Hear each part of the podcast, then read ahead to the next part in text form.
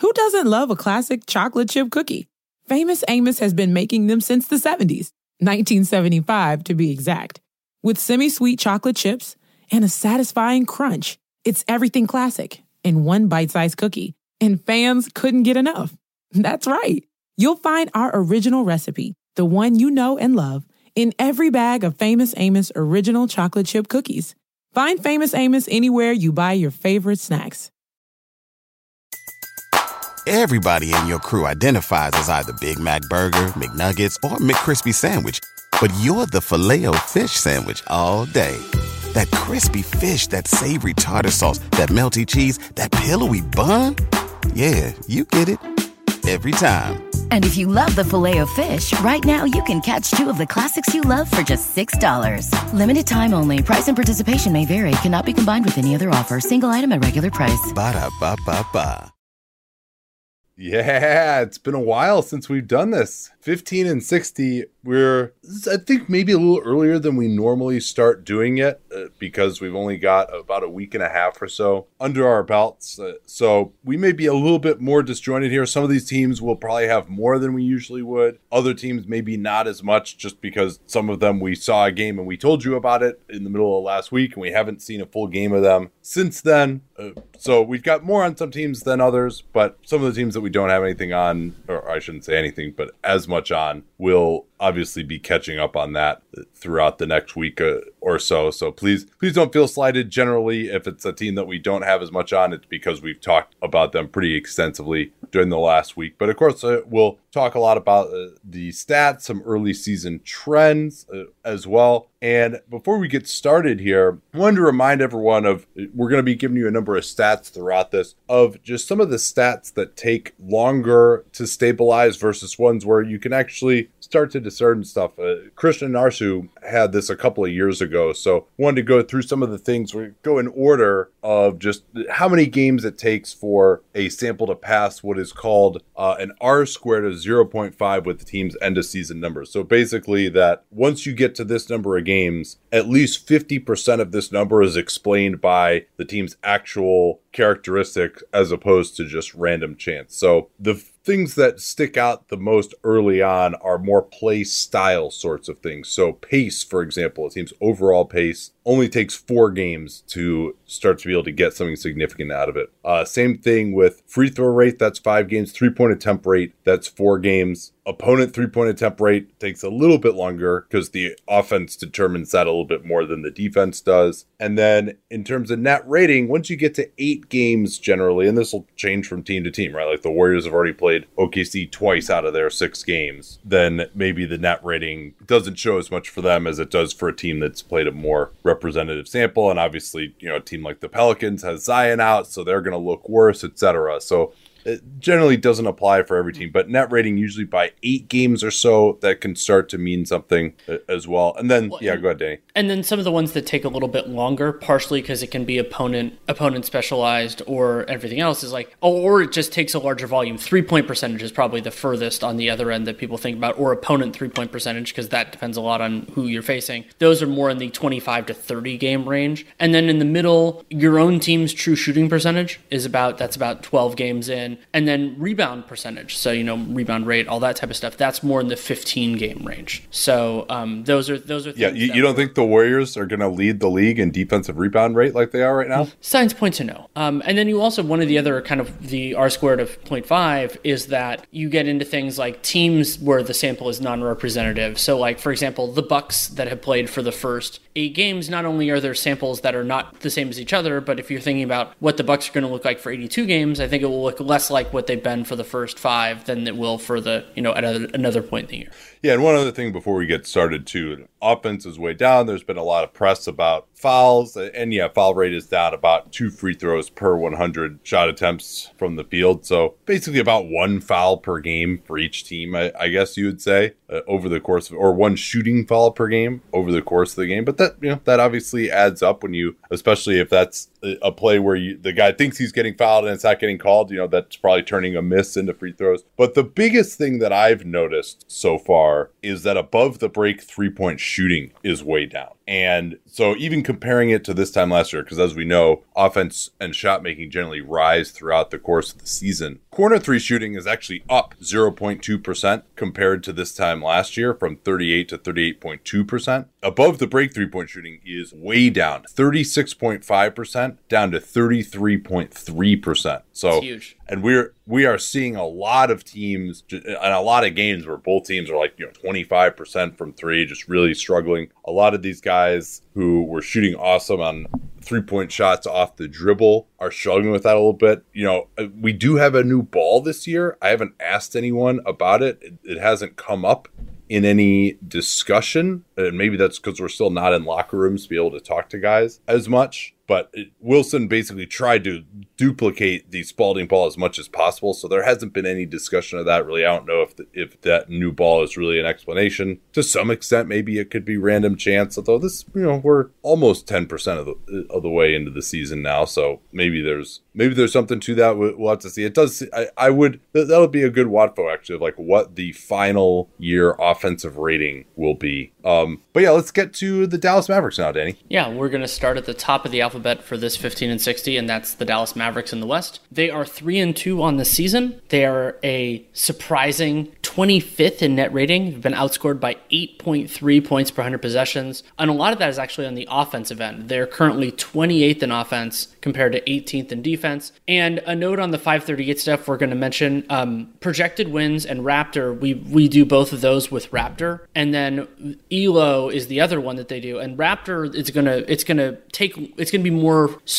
steady. It's going to they think more of the it shifts towards the early se- like the preseason projections, whereas Elo is moving more based on where things are. So when we say projected wins, that's with Raptor as well as of course Raptor. So for the Mavericks, Raptor uh, still holding Raptor and, and and Elo, you mean? Yes. Wait, so wait, projected sorry, wins. lost me there for a second. The projected wins that we that we use, I believe, what what Ben pulls is Raptor, not Elo, because each right. one has its own win projection. Um. So the Mavericks, the, the Raptors still holding. It thought well, it was well, very. Yeah. sorry, it was very optimistic optimistic about yeah. about the Mavericks, and so for them, it's um, projected that they'll win 48 games, which would be good for fifth in the West, and gives them an 83% chance of making playoffs. Whereas Elo, which is more about what has already happened, that drops that 83% down to 65%. Yeah, and of course, that's part of that is because Raptor is, hey, here's what we think of these players, add them all up, and so it's not going to change that much based on the opinion of a, the players is not going to change that much based uh, on the season. So that's going to hew more towards preseason expectations, whereas Elo is based much more on just, okay, here's how you've played so far. Here's who your opponents have been. So let's extrapolate that out over the course of the season. Um, just a, an overall discussion here. Well, here, let, us let's, let's go through some of the, the stuff that we put together, and then we can kind of talk about uh, what we think of the Mavs so far this season. Sure. So the, what I wanted to do, and of course we're dealing with a five game sample here, so we're not we're not there's like you can think about opponent play style mattering a lot more for some of the and, and the skills that they have. So we're not you know we're not talking 82 games. Was the shots that the, the Mavericks are getting and giving up this year versus last year under Rick Carlisle? Because there are a lot of different ways that Jason Kidd teams have have behaved defensively. I've, I've talked about that and offensively.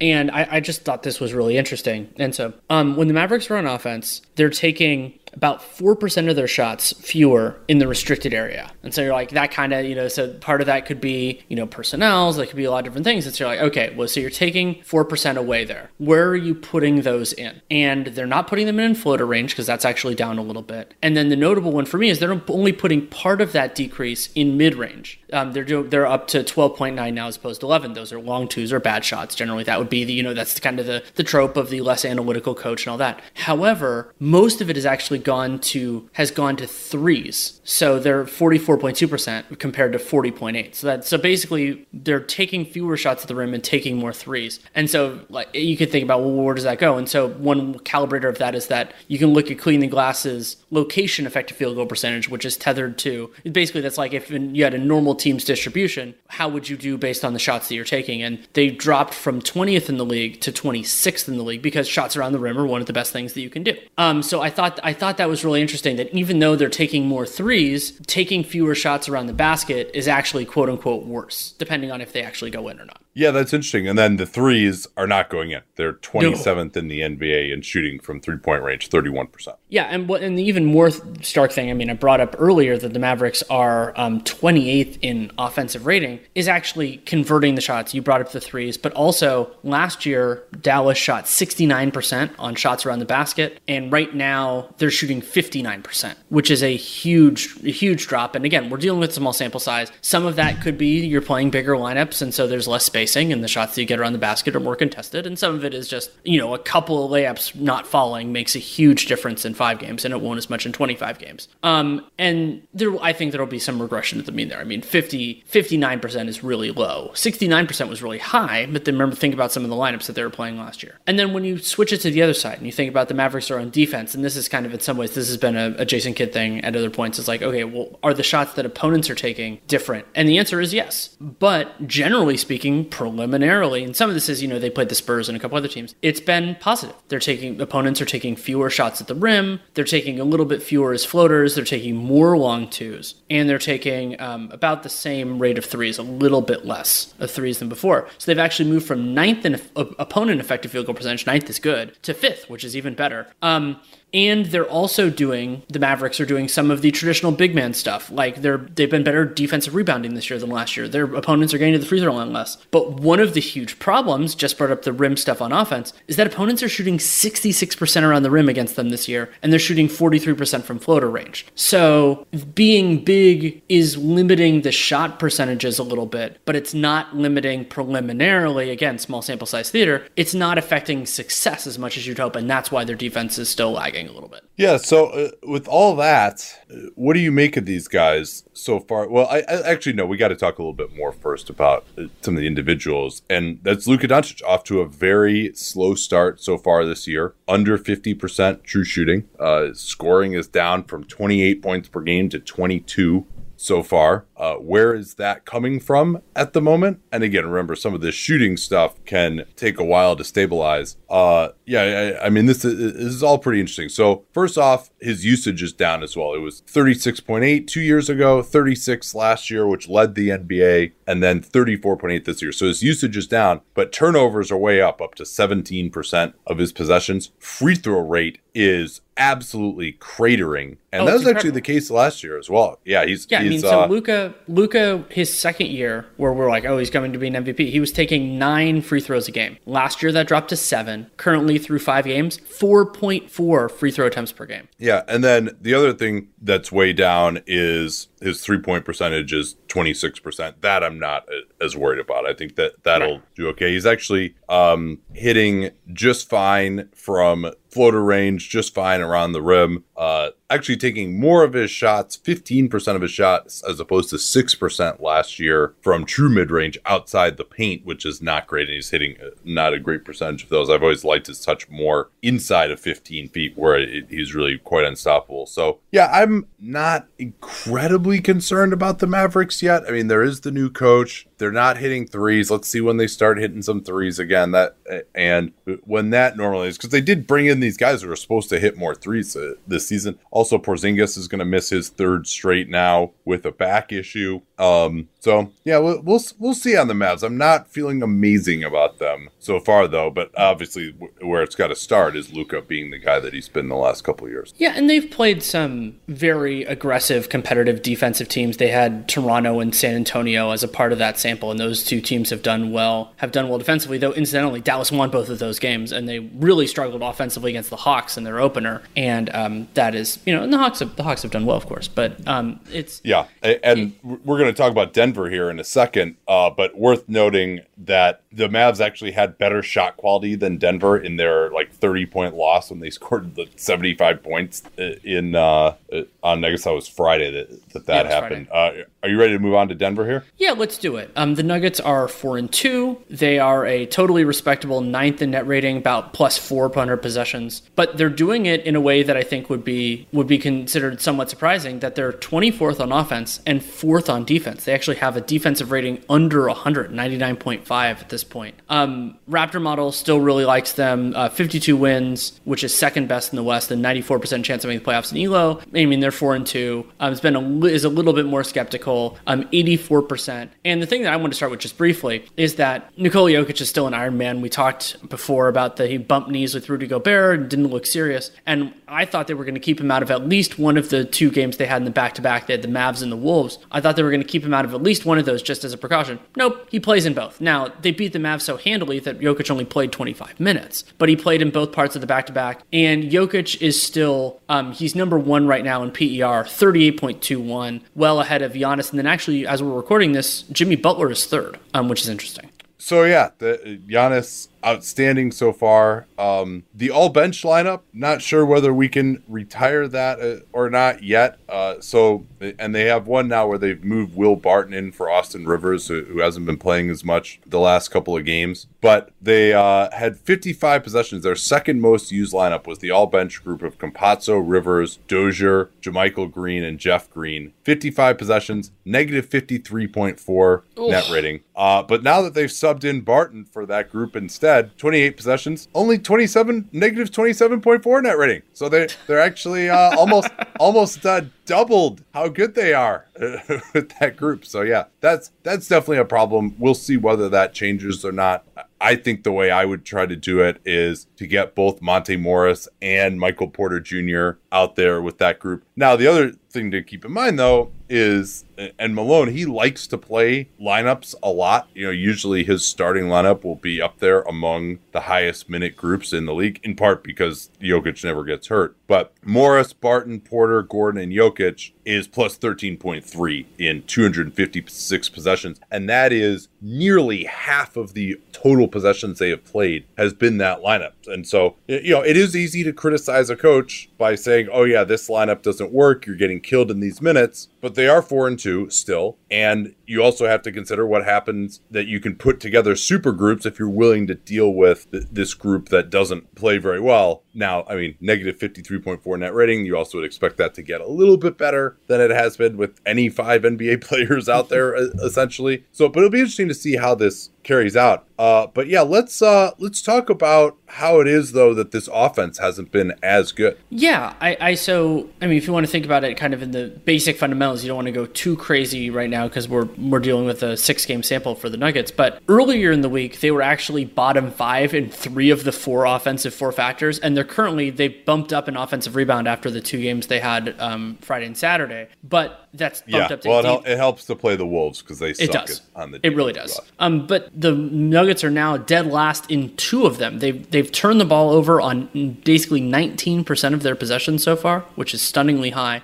And they're also not getting to the free throw line. Um, 11.1 free throw attempts per um, per hundred per hundred field goal attempts. That's the way that free throw rate is. Free throw rate. I think it's technically made free throws per hundred. Um, and the yeah, that's how turnover- cleaning the glass does it. Yes, at least is, is the Chuck made Clean Glass does it. The turnover rate, I think that's going to regress to the mean. There'll, there'll be some improvement there. They're not usually this crazy, though. Having Jamal out will, will definitely hurt. But the Nuggets aren't a great team at attempting free throws, even though Jokic hasn't been affected as much by the um, by the by the changes in officiating as a lot of other guys, which is good because he shouldn't be. Um, they don't have a ton of other guys on this team that can draw fouls. It's not really a part of their kind of ethos, you could say, offensively. Um, but usually, like Yeah, Porter Porter is like a really low foul guy uh, as well as, as one of Mm-hmm. their higher usage guys. Exactly, and and so I think that they're they'll improve in some of these areas, and I mean they're a really strong fourth in um, effective field goal percentage, and it's not surprised Jokic is the I, I mean depending on the year he's the most efficient high usage guy in the league, so it's not a huge surprise that they're doing really well in that category. Also, their ball movement is usually very good. Um, but you want to talk a little bit about transition? Yeah, they are running a, a lot more this year. I looked this up on Thursday. Um, let's see what it is actually this year. Now that I'm, uh, or, or at, at this point in the year, because they have played two games since I looked at it up. I have it. I have it now. okay. So they're at about 20% of their possessions are in transition, 19.6, which is the third highest rate in the league. And they're doing uh, 1.13 points per possession on those, which is actually the one of the highest efficiencies per possession of any of the high volume transition teams. The only one that you could argue is higher, depending on how you want to measure it, is Miami. Miami's taking fewer transitions, but they're point, a whopping 0.01 per possession more efficient. Yeah, and we'll have to take some time to get into their defense uh, another day uh, and see how sustainable that is. Previously, when they've been really good, they've had a lot of uh, opponent shooting luck. Um, subjectively, though, I think Nikola Jokic has been a little bit better, uh, and, and, we'll talk a little bit more about the end of that game in Minnesota uh, when we get to the Wolves. Uh, so I think he's been affecting a few more shots at the rim just watching him, I would say. but opponents are still 24 of 35 against him at the rim when he's defending, which is 68%. That's one of the worst marks in the league uh, among big men. And then the other guy I've just been impressed with all around, who has really been keeping them afloat with the struggles of Michael Porter Jr., which we talked about earlier in the week, is Will Barton. He has just been all over the place defensively. He had a game saving block against the Wolves last night, and he, he's just been bringing a lot of energy. I think, you know, Mike Malone was really complimentary of him, even coming back from that hamstring injury late in the Phoenix series, where he felt like he gave him some energy and was competing, and he's carried that over into this year. And that's making it look like that two year, $16 million deal is it's certainly earning that so far and then some so far this season. Let's get now to the Golden State Warriors. Uh, they walked through the Oklahoma City Thunder at home last night and are now 5 and 1 and their only loss was to Memphis, which we're going to spend a, a, lot of time on here shortly. But I think for Golden State, I was actually curious to see how they're going to play against the Thunder at home because they hadn't blown anyone out yet, despite starting 4 and 1. And, you know, it didn't impress me that much against OKC. Like, OKC just could not hit a shot to save their lives. And, and they, you know, we'll talk more about them. I'll, I'll hit, I focused more on, in my notes, on OKC in that game that, that I watched in person last night. Uh, so 5 and 1, plus 6.9 net rating. That's eighth in the NBA. They are 12th on offense, 6th on defense. 538, this is one where there's a big difference between Raptor and Elo. 538 was very low on them, projecting only for 40 wins, which would be a tie for ninth in the West on Raptor. 40% chance of making the playoffs. Elo has them at 76%, uh, however. So let's uh, talk about that game uh, against Memphis, which was eerily reminiscent of the play-in game, which Memphis also beat the Warriors in overtime. Yeah, it was a, a really fun contest that ended up ended up going to overtime, and Memphis Memphis got the win, giving the Warriors their only loss so far in the season. And I mean, a lot of the, a lot of the takeaways for me, and part of that is you know we get to see one team in person a lot, and we get to see the other team more often. So we focus on it. Was was with with Memphis, and I mean the it was funny at one point I had the notes about like because and I talked about this a little bit in my Discord chat for uh, Dunc'd On Total Access subscribers about like what's going on with with Memphis's defense. And one of the things early on the season was that they weren't forcing any turnovers. Well, they forced plenty of turnovers in the game against the Warriors. That was a huge part of, of why they ended up winning. Yeah, I was talking about this last night after with the a few people we went out to dinner with after the game, and it seems to me that the Warriors really struggle against teams that have defensive playmakers. And yeah, I think it, maybe it was just an aberration for Memphis that they weren't forcing turnovers, or maybe they just forced a lot of turnovers against the Warriors. I'm overrating that because they Memphis got destroyed by Miami uh, last night uh, in their first game back from the trip. But Kyle Anderson, Melton, you know, Jaren Jackson Jr. for all his faults on defense at times does make plays defensively, and so they forced so many Warriors turnovers, and I I mean forced. Like they, let me get the number, the exact number in front of me here. Oh, I have it.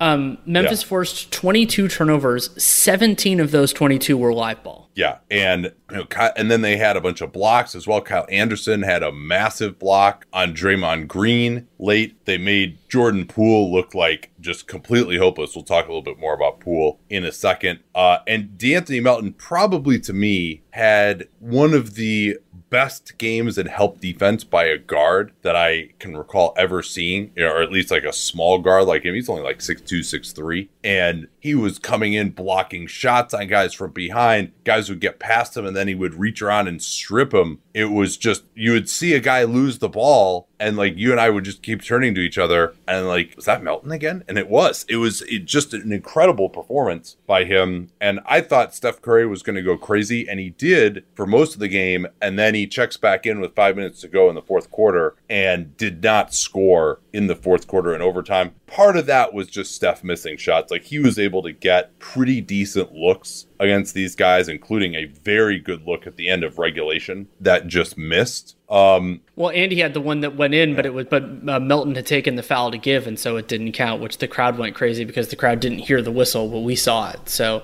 um, yeah. Also, an important note from the end of the game: the Warriors actually lost a possession because Draymond Green pulled the Donovan Mitchell, where he was kind of taking he was taking his time bringing the ball up the court, and that was an eight caused an eight second foul, an eight an eight second violation. That was so the Warriors had the ball tie game with originally they got it with um, and it was a little bit over a minute to go, and then they got an eight second violation. So it looked like yeah, it was going to be that, two possessions was... in one possession, and instead it was um, I think it was two and two. Yeah, that that was an absolute killer. Um, interestingly, Steven Adams only played 21 minutes. The Grizz went with either Jaren Jackson or Xavier Tillman at center down the end of the game, and they did a lot of switching. Actually, they switched Jaren Jackson onto Steph Curry. That worked reasonably well a couple of times, and what they were able to do a lot of times was force the Warriors to attack off the arc, and then they w- would penetrate and just either were getting blocked at the rim or just weren't able to kick the ball out very effectively. And you know, as mentioned, they had a bunch of turnovers. Grizzlies had nine block shots. Melton, I mentioned his incredible game and help defense with four steals, three blocks, and four deflections. Pretty incredible for him. He didn't have a great offensive game. Um, Desmond Bane was the only guy who could hit a three. I mean, the the Grizz really outplayed the Warriors by a lot more than it appeared, but uh, they took more threes than the Warriors. Steph took 20, but really nobody else could generate a three for the Warriors other than Damion Lee, who we'll talk about a little more in a second. And then uh, the Grizz were only 25% from three. So they,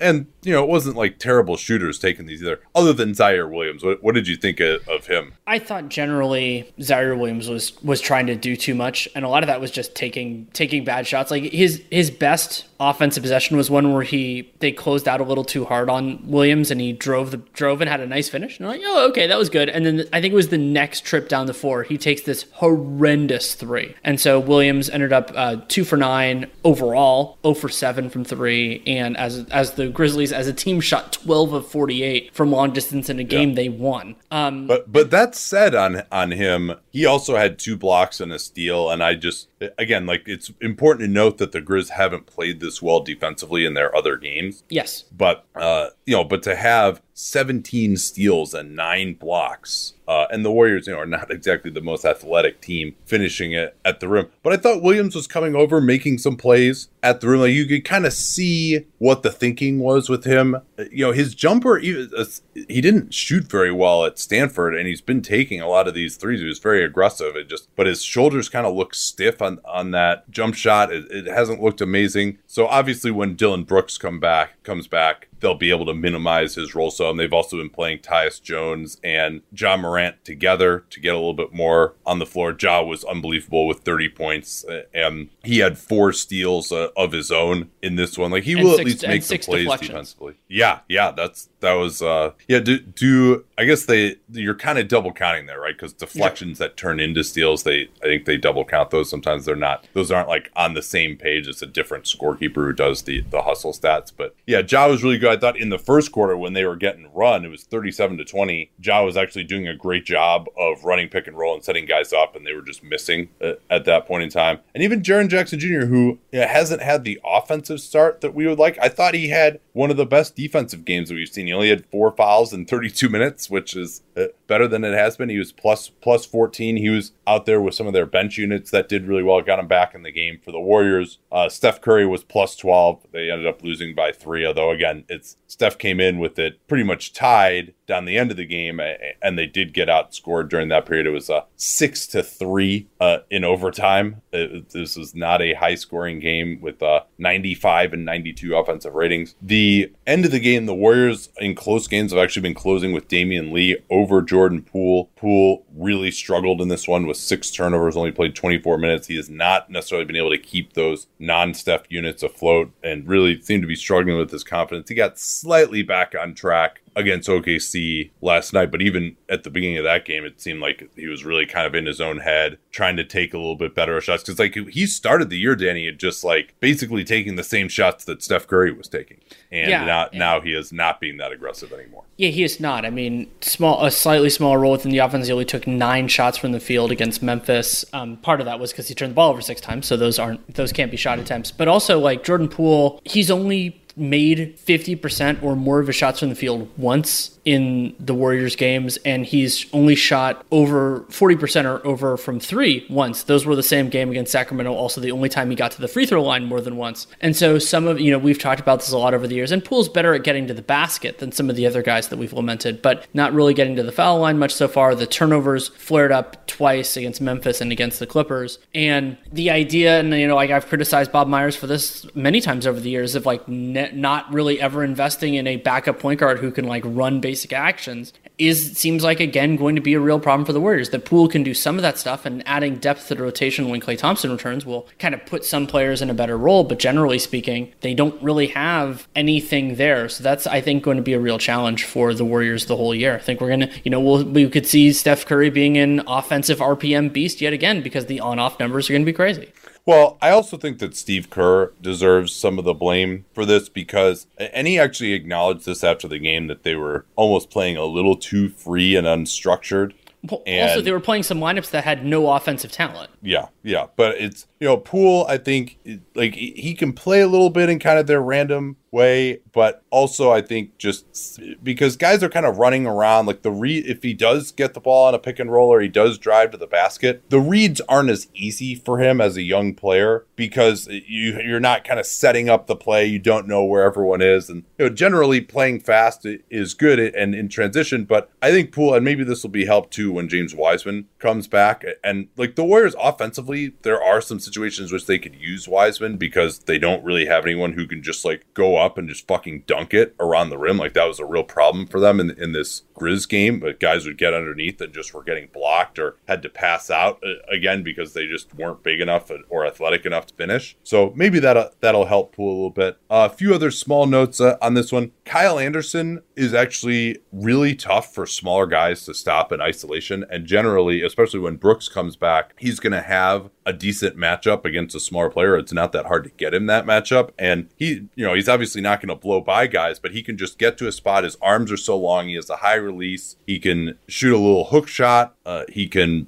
just shoot from the mid range over guys. Like I think that's actually pretty effective offense. I would go to that more if I were Memphis when Ja is off the floor. And Anderson also killed them with offensive rebounding in the overtime. He, he was really good at that. Um, I will also note, just as a small thing, I really enjoyed the Anderson Bjelica matchups because they're both guys that generally can can like at a speed that players can't deal with, but they're both doing that against each other. So just it was just funny to watch them match up. Uh, and then at the end of the game, Steph Curry got switched on to Ja Morant twice in a row at the end of regulation and actually stopped him pretty well both times, which was impressive. And Taylor Jenkins did a nice job of using a foul to give right as Steph was getting ready, as you mentioned, to uh, try to hit the winning shot. Melton fouled him uh, with 2.1 seconds left. But then Jaren Jackson Jr., this is the sort of play where you're just like, man, this guy does not have the basketball intelligence. Steph Curry is the inbounder, and he's and Jaren is guarding Draymond Green. I like the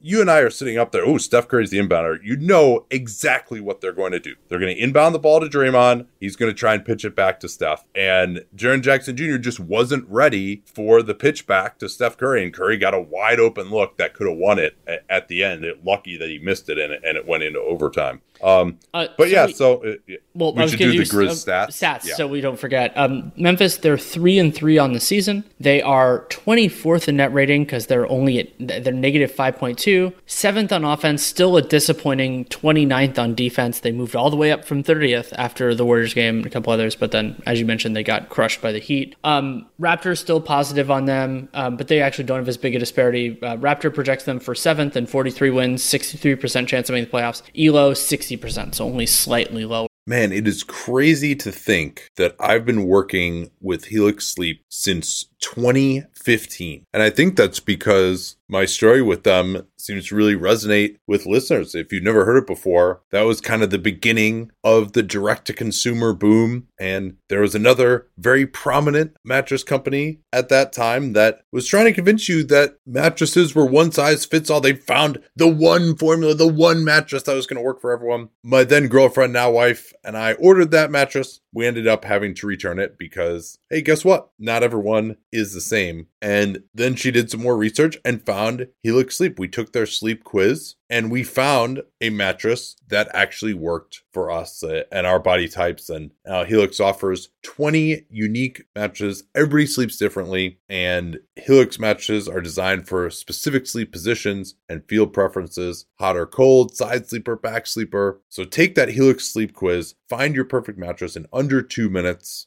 and it's shipped straight to your door free of charge. It's no risk because you really need to sleep on the mattress in your own home. You're like, well, how should I order this if I can't sleep? I'm like, yeah, you're not going to learn anything by going to the mattress store and sleeping on the mattress where do I take my shoes off? Do I leave my shoes on, but then my feet kind of hang off the bed because I don't want to put my shoes on the bed? And is it weird that I'm laying here for more than 30 seconds? You can't tell anything under those circumstances. You might as well just order it, get it sent to your house, get that 100 night trial. They're 10 to 15 year warranty, depending on the model. And there's never been a better time to try a Helix Sleep mattress because they are offering 20% off all mattress orders and two free pillows for our listeners at helixsleep.com slash capspace. Easy slash capspace. We talk about all the time here on the program. That's helixsleep.com slash capspace. This is their best offer yet. I can attest to that since I've been working with them for nine years. And it won't last long with Helix. Better sleep starts now. Don't forget that slash capspace URL to let them know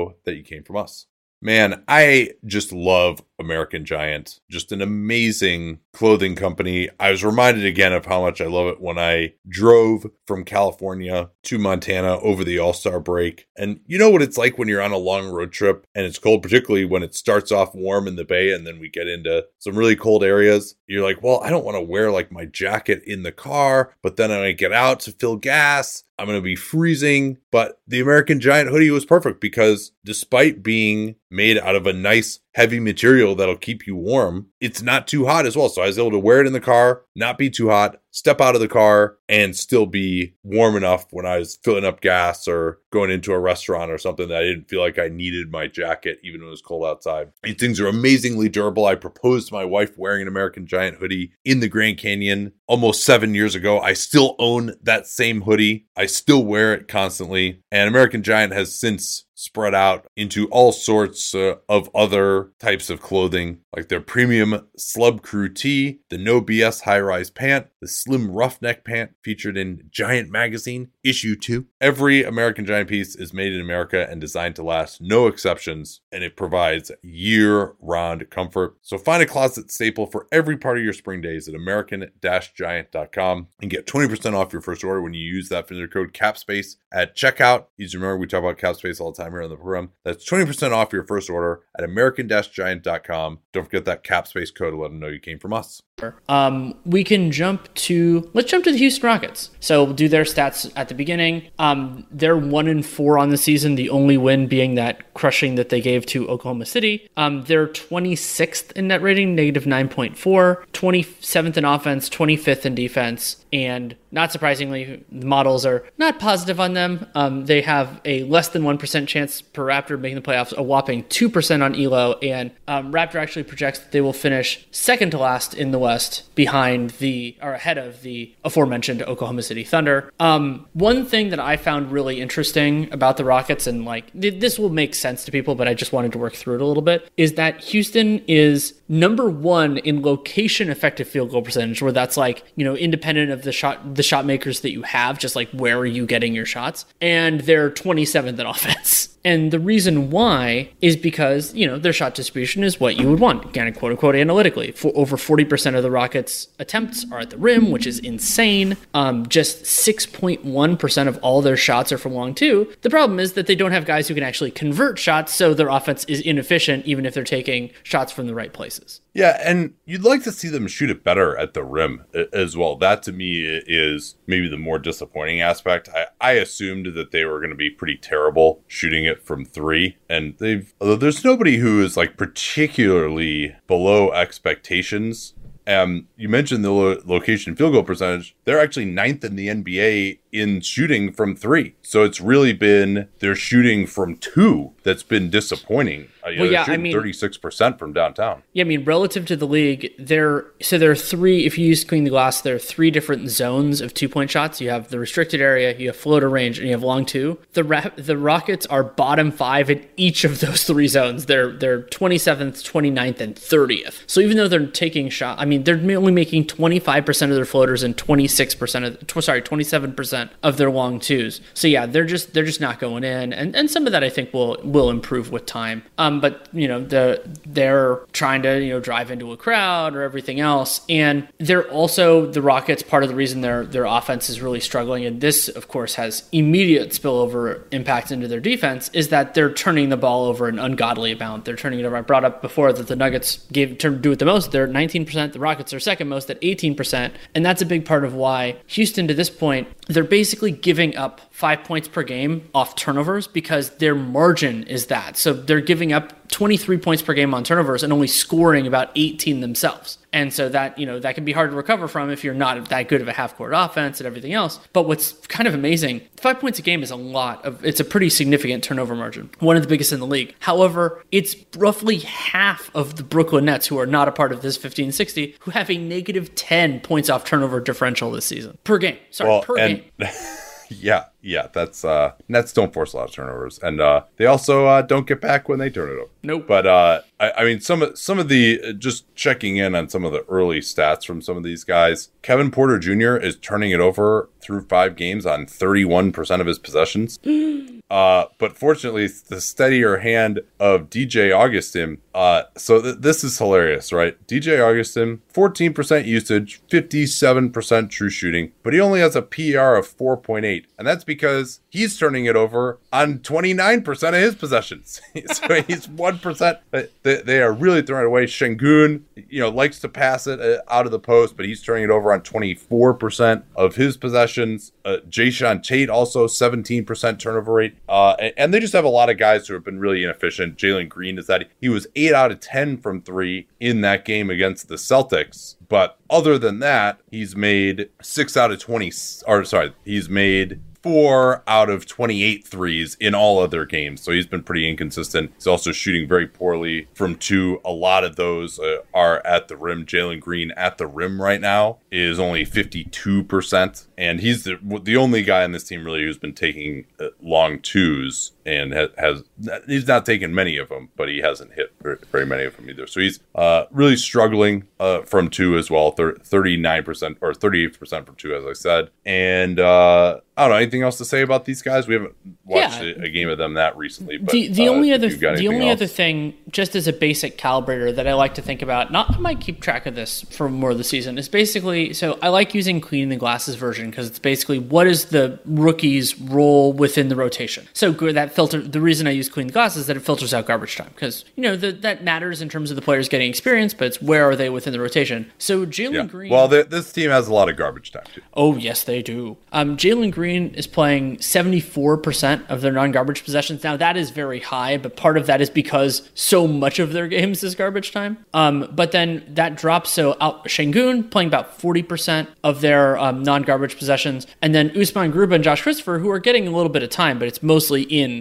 garbage time, they're more in the like one to two percent. You know, like a, just only a few, a handful of possessions that wouldn't classify there, and that's totally fine. I mean, the Rockets have other guys like Eric Gordon who can who have been in the rotation, and they can they can give those guys minutes. I mean, David Nwaba is playing more than them, for example, in time, but we'll, we'll see where that goes. It's something I want to keep an eye on. Yeah, I'm also a little worried about Jae'Sean Tate, and their starting lineup is just not going to be good enough offensively to, to do anything with two bigs, would entice Tate at the three. Tate is like, I mean, honestly, he probably needs to play center given where his offense is at right now because he's just not an adequate. Oh, oh, oh, you mean shooter. shooting twenty one percent on five threes, five threes per hundred possessions is is more like a center. Yeah, yeah. I mean, he, he and like his usage is also like surprisingly higher than you would think it would be. But yeah, I mean, he does give them something defensively, and I'm sure they're trying to get a, a defensive culture. You know, the the Theis signing, I mean, Hollinger guessed that maybe that was just because they were down the road with him before they realized that they were going to get Alperen Sengun and needed to sign him. And so, you know, having three bigs is not terrible, but starting both of them, know, Wood and Theis together, I'm just not sure how good that is. You know, Danuel House has been out with this sprained foot now. Uh, he, I mean, clearly, if I think if they were really trying to win games or going to their best lineup while also developing, you would go with Porter, Jalen Green, House, Eric Gordon, and Wood would be the group that you would go to. But that because that at least would have some amount of shooting and spacing for these guys to get to the basket. Like, it's not surprising to me that some of these guys are struggling to finish at the rim because they with Tate and then Theis and Wood. I mean, you, you just your positional shooting at the three through five is below average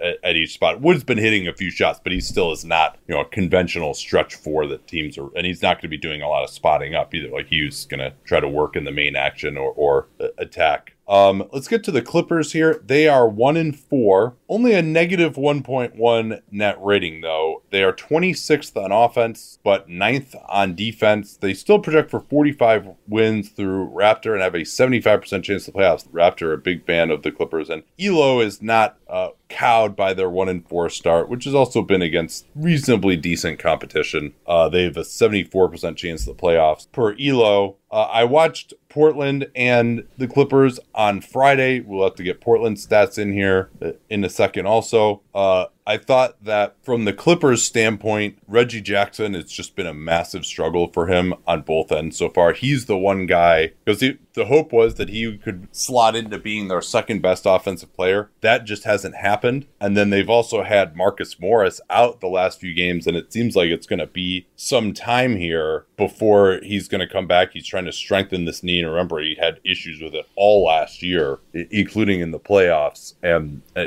he hasn't had surgery. Hopefully, that won't end up being necessary. But, you know, Marcus Morris is someone that maybe they could have gone to for a little bit of offense in the mid post. And also just the, he opens up their best lineups as well, where they can space the floor better for guys like Jackson. And without him, they've had to go more with their centers on the floor. They tried a little bit in the Blazers game going with Batum at center, and uh, but they're really small on the perimeter. They probably have to have Kennard out there in those lineups. So they you know, you've got two defensive liabilities out there in Reggie Jackson and Kennard. When the Blazers put the game away, Lillard just uh, went at those two guys and created space off the dribble for his step back three pointer, with just completely unperturbed, no problem at all in that matchup. So, uh, you know, the Clippers, I'm I'm not sure how worried to be about them yet.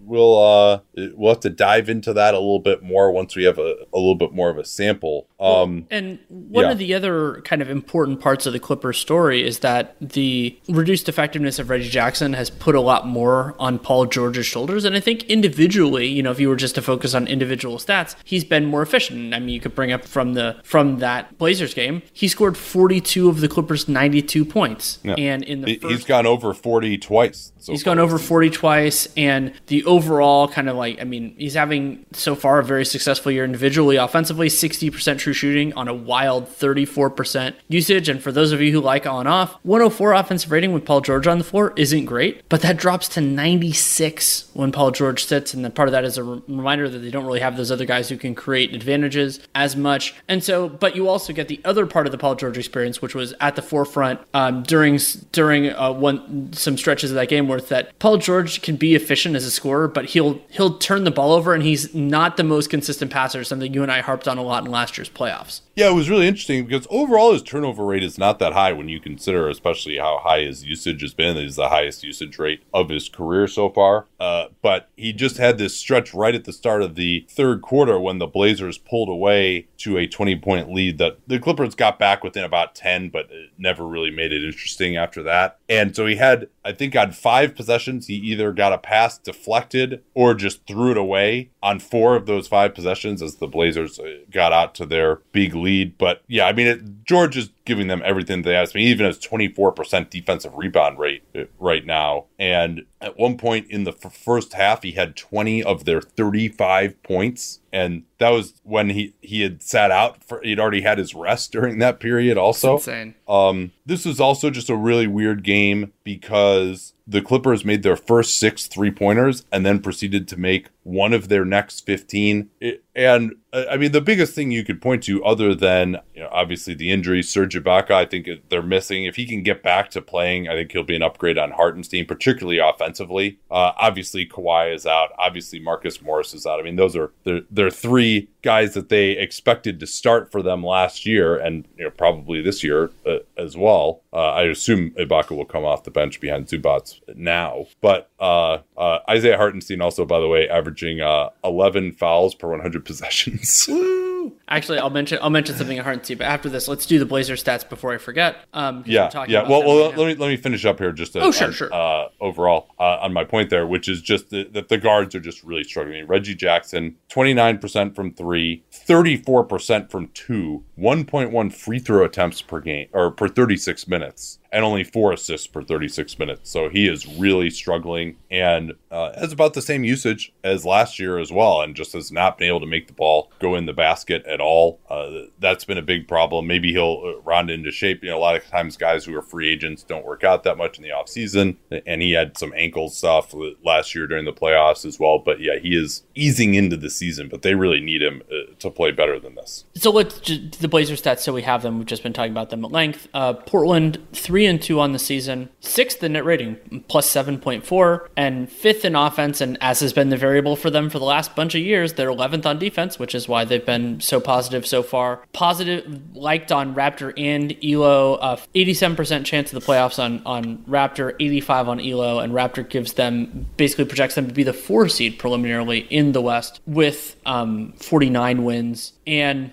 something that you and I have been keeping an eye on, and I was lamenting earlier in the season that they weren't doing as much with Nance at, at Larry Nance Jr. at center, and part of that is because they have Nurkic, who is incredible, who is very talented, but also because Cody Zeller has been playing really well for them. Yeah, I've liked what, Zeller has given them. And he's not an unbelievable finisher, but he'll he's just like rugged enough to kind of go up inside and create some contact, get some fouls. Um, the other thing that's huge about what the Blazers are doing right now is they are running way Yes. more. And this was a, a team that was always towards the bottom in pace, and they are really getting out there in transition. So, unpredictable looks at basically offensive pace. So, how, how long does it take before you take a shot? The Blazers are fifth in the NBA, 11.1 average time per shot. And so that ranges from Atlanta at 10.7 to Washington at 12.4. It does get skewed a little bit by offensive rebounds, but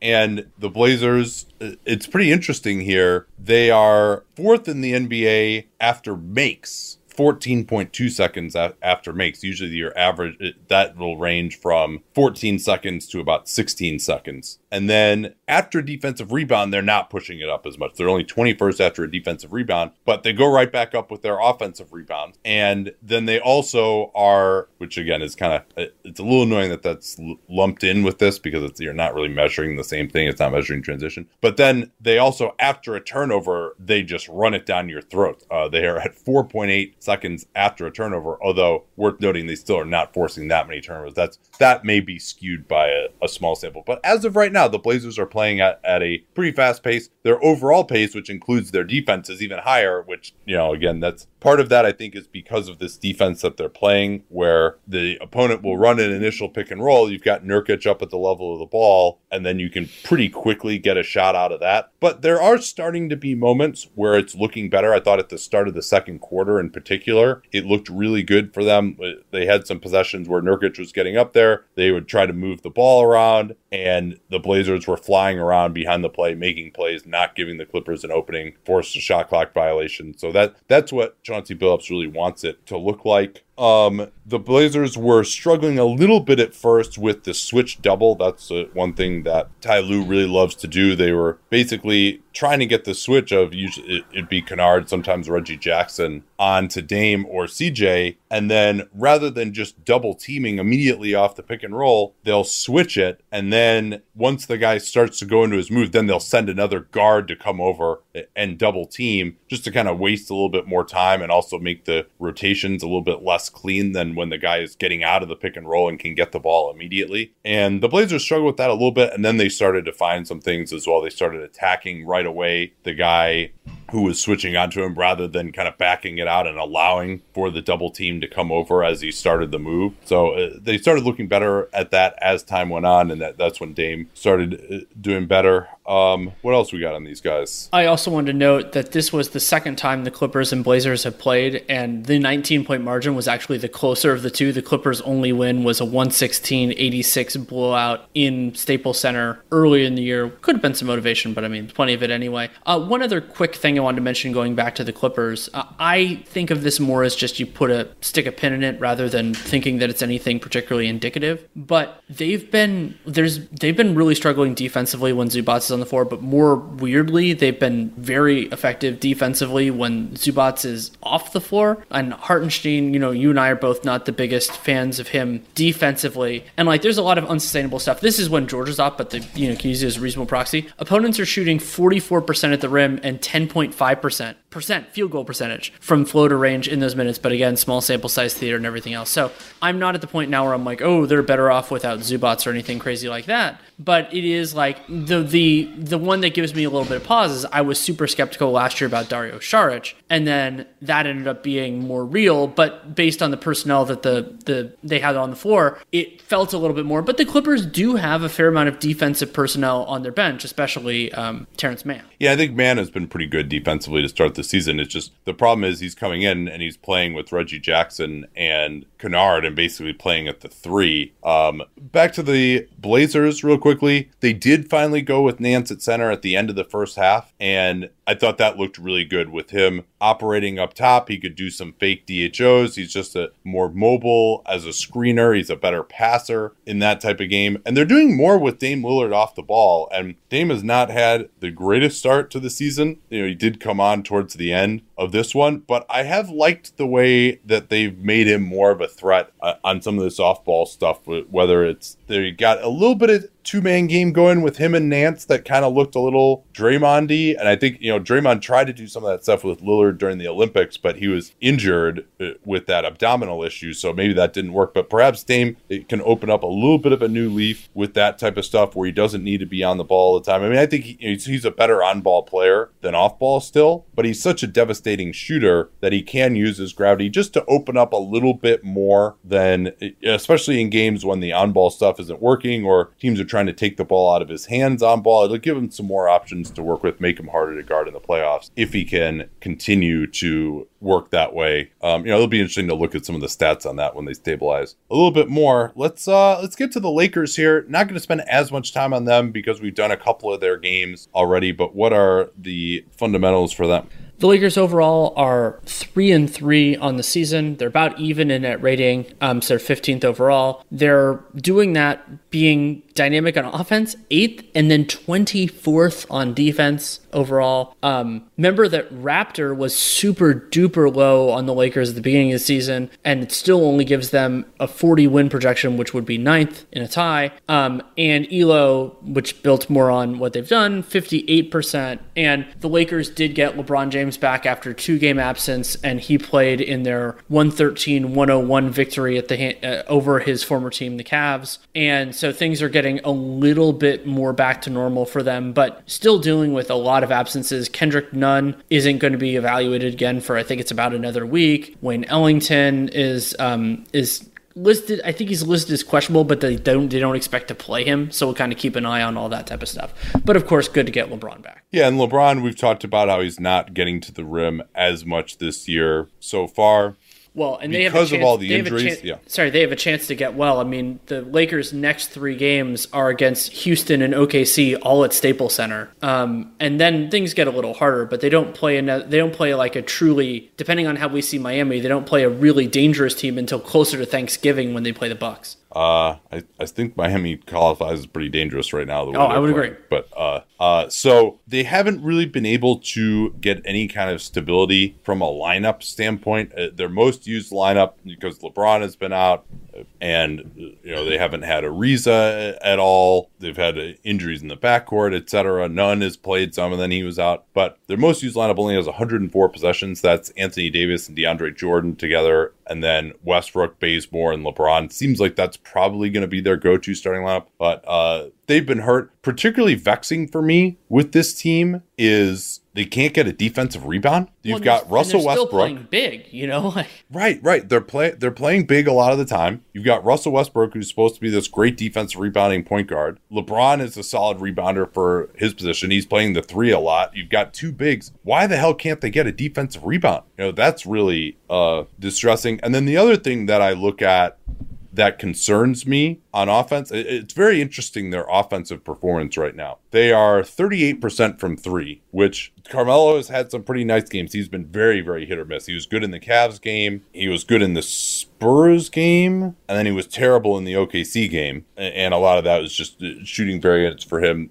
I still wonder about the idea of him potentially being in the closing lineup. Hopefully, when Ariza comes back, he can supplant him. Although, you know, Carmelo, when he's having a good scoring game, it's kind of tough. But it's just it giving it gives them such a place to attack uh, the opponent defensively for the Lakers that I really like whatever he's adding on offense. It just you could have a really good defensive group, and then putting Carmelo out there just like gives them something to run all the time at the end. So they're not getting the line at all. That's a major concern for me with these guys who are, you know, Davis, LeBron, Westbrook. Like these are guys who are supposed to be putting so much pressure on the rim, and they are just not getting fouled. And these, and none of those three guys are really guys who are kind of, you know, the bullshit foul drawers on the perimeter either. They're just not getting to the basket. Yeah, and so that is a that is a very real concern. And the starting lineup hasn't. I mean, like I was looking at the Russell Westbrook stuff. Like when Westbrook's been on the floor, they're only they're only rebounding about seventy percent of the other team's misses, which is horrendous. And so it's and they've actually done better, I believe, when they've been in the more backupy lineups. But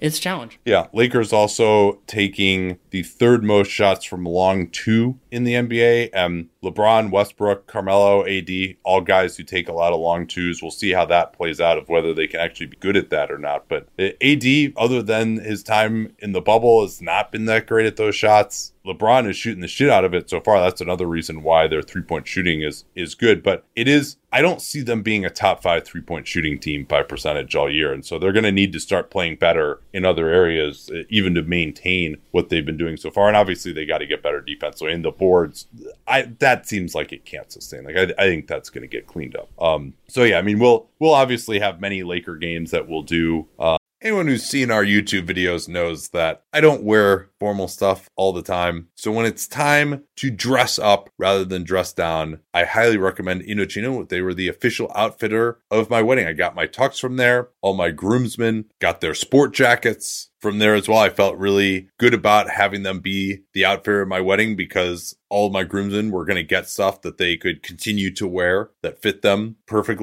Because when you go somewhere else, you're not going to get something that's made for you. So why not measure yourself in 10 minutes or visit a showroom rather than feeling like you're wearing somebody else's suit that they tried and failed to tailor for you. And not only does Indochino have the suits that made them famous, but now they've got everything. Blazers, pants, women's wear, outerwear, designed and made for you. Hundreds of high quality fabrics to choose from. European wools, linen, cottons, tons of colors, tons of patterns. You can customize things like the lapel, the vents, the pockets, and you'll get a piece that is personalized for you in fit and style. Level up your game with Indochino. Go to Indochino.com. Use the code CAPSPACE. These are CAPSPACE we talk all the time here on the program to get 10% off any purchase of $399 or more. That's 10% off at Indochino, I-N-D-O-C-H-I-N-O, Indochino.com. And don't forget that CAPSPACE code to let them know that you came from us.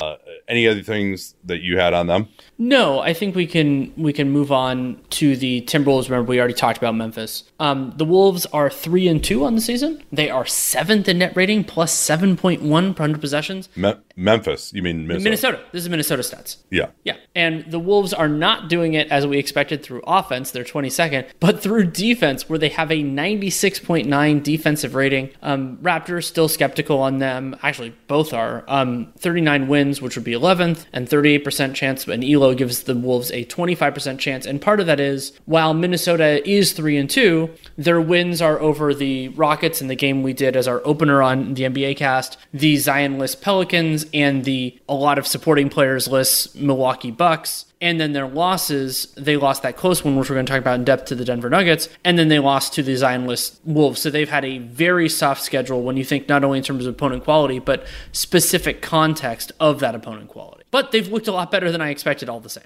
Yeah, what's driving these great defensive numbers so far? Forcing turnovers. That's the biggest thing. It was so striking in that opening night victory they had over the Rockets. Minnesota opponents are turning it over on more than one fifth, more than 20% of their possessions over for the year. That's more than a Yeah, full it- percent ahead of second place. Yeah. Well, and also I think the highest number over the last because we, we saw this with the Cavs actually last year. They were forcing a ton of turnovers earlier in the year, and then it, it ended up moderating. But I think the highest number in terms of forcing turnovers or over a full season. Those Boylen Bulls were up there, though they obviously sucked it in other areas. And then uh, the And for- the for those- Tony Allen Grizz. Those Boylen Bulls Was- were at 18% for a full season. So that's significant Yeah, and then- lower than where the Wolves are. Right. And then, and I mean, I, I think it's also just the case that if you're going to force that many turnovers, you're going to, you're doing it at the expense of other areas. The, the Tony Allen Grizz were in the 17% range for a, a few years as well. But yeah, so that's, it's not going to sustain that they can keep it at, at that level. Well, and- Uh, but and- I mean, it's still, yeah. yeah. And another thing, kind of, you asked about the defensive success. Another huge component of that is they have intense opponent three point shooting luck so far. Um, their t- opponents are shooting 27%, 27.4% from three. That is the second lowest percentage in the entire NBA. Generally speaking, teams do less to control that. That's more about who you played and everything else. And when I brought up the weak opposition that they faced, that kind of doesn't, that kind of makes sense. And most striking of that, Minnesota opponents are shooting 21% on above the break threes so far this year. And more, maybe it's more controllable overall, but again, we're doing a small sample size. Wolves opponents are shooting under 60% at the rim, which would be a departure from the past. Yeah, that would be interesting to see. I mean, I do think Karl-Anthony Towns has been better this year. He had a huge play that should have tied the game up on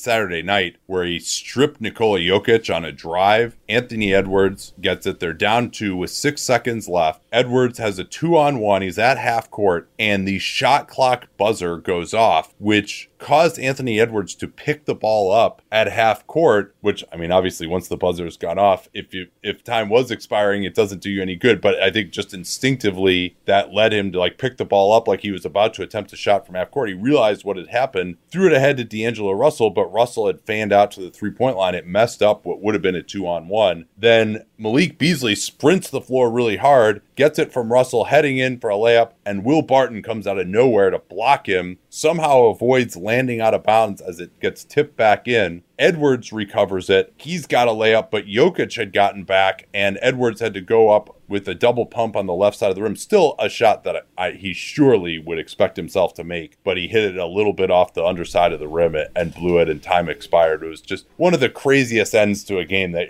you're ever going to see as Denver escaped, but uh, and that was an example of Towns being more mobile, you know, and just subjectively watching, I haven't seen again, with keeping in mind who they've played, right? Their their opposing offenses have been quite terrible so far, and that ironically enough includes the Nuggets even. Uh, but and teams that turn the ball over a lot. Houston, you mentioned Denver turns it over a lot. But as of right now, we can at least enjoy it. They are another way to note this as well is 10% of their shots are coming after an opponent turnover. That's incredible.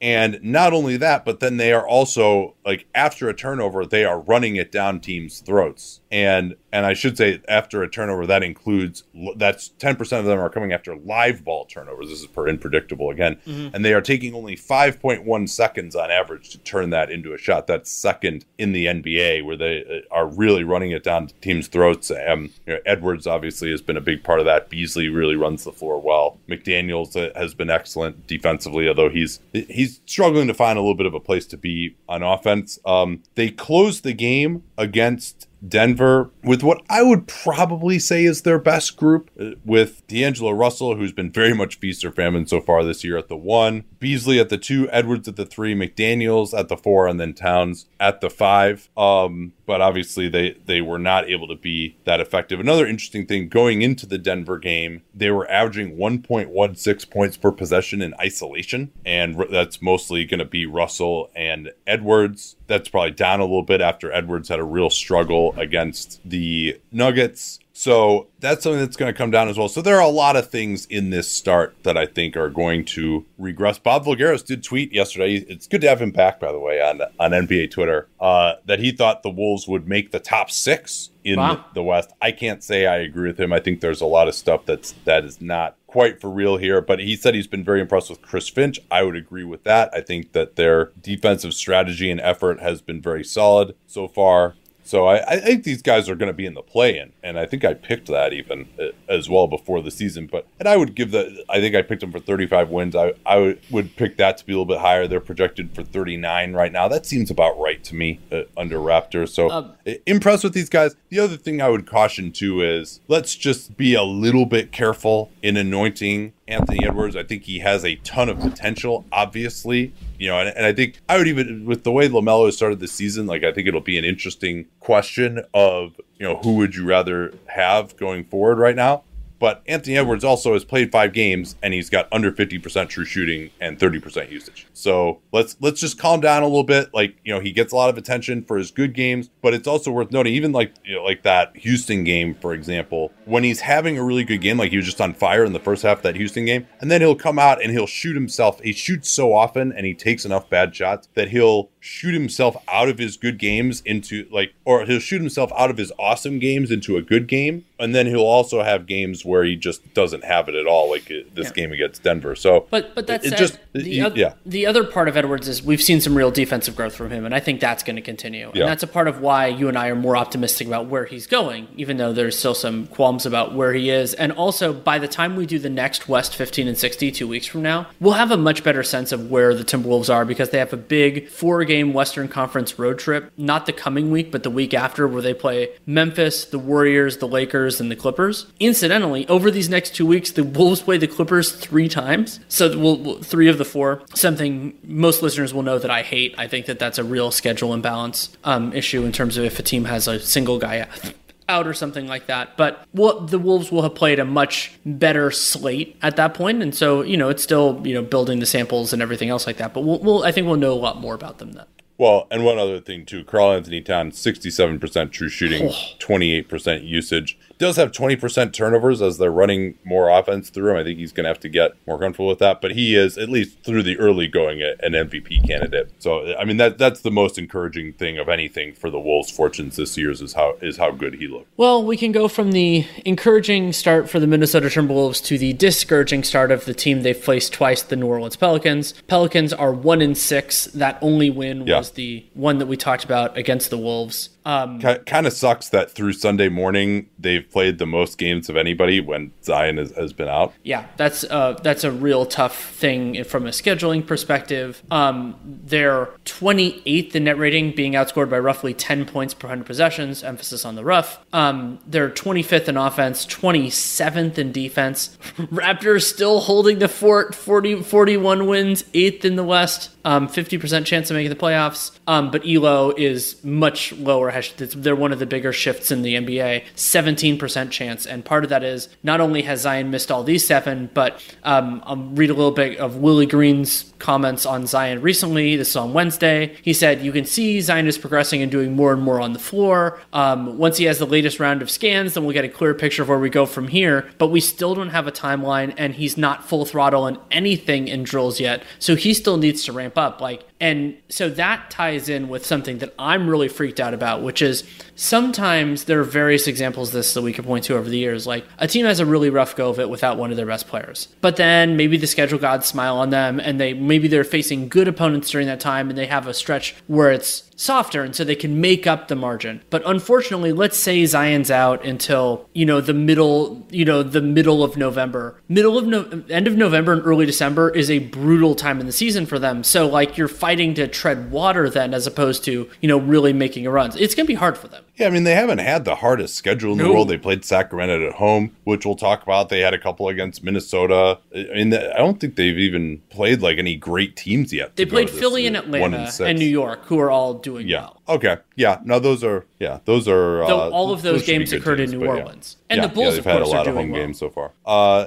would you like to do a uh, a prediction or a Watfo on when he actually returns? No, I don't think I want to. I think it just makes me too sad. okay. Uh, but let's talk, let's talk about their game against the against the Kings on Friday. This will be a bridge, and we'll talk a fair amount about Sacramento in this juncture as well. Yeah, so I think Jonas Valanciunas is having about the year that would have been expected. He's shooting more threes. He- He's been more aggressive from out there. He's not just only shooting them when he's just left completely wide open as an afterthought. And on this team, he's been by far their most uh, efficient option with 58% true shooting. He's been a massive rebounder, as you'd expect 14% offensive rebounds, 30% on the defensive end. And it, one of the nice things that he does, too, that's probably underrated a little bit is, especially for teams that are relying on a center, like, for example, Sacramento with Richaun Holmes, he's just going to pick up fouls on your center, just like grappling around for rebounds and, and just being physical inside. He's just going to get into these scrums where, you know, we saw it against Rudy Gobert in game one of the series against the Jazz last year when he was with Memphis. That he's just going to, for teams that only have one good center and are relying on that center, he can just get that guy into foul trouble. And, you know, a skinnier center like Holmes, he just, it's a different sort of challenge for those guys where, you know, being a center these days is generally more about defending in space and protecting the rim, um, more athleticism. You don't need to be as bulky as in the past, but he's a throwback and he can cause some problems for these teams. Uh, unfortunately, their guards can't cause problems for anybody other Ugh. than Devonte Graham. But Graham's Graham's having a nice season so Yeah. far, but everyone else is really struggling. Well, and and one of those is Nickeil Alexander Walker, and Nickeil is in a starting spot right now and has been horrendously inefficient so far. Uh, Forty-four percent true shooting on twenty-three percent usage, and a big part of that is that he can't hit a jump shot at all. Alexander Walker shooting twenty-nine percent on jump shots, and yes, it's good that most of those are threes. He's not taking many long twos, but they're not going in, so it doesn't particularly help. And But but the problem is they don't really have other people to create these shots. No, they don't. And so it's, you know, they're De- Devonte Graham, as you mentioned, he's doing well, fueled by shooting 37% on threes on a, on a really high volume. Devonte is taking,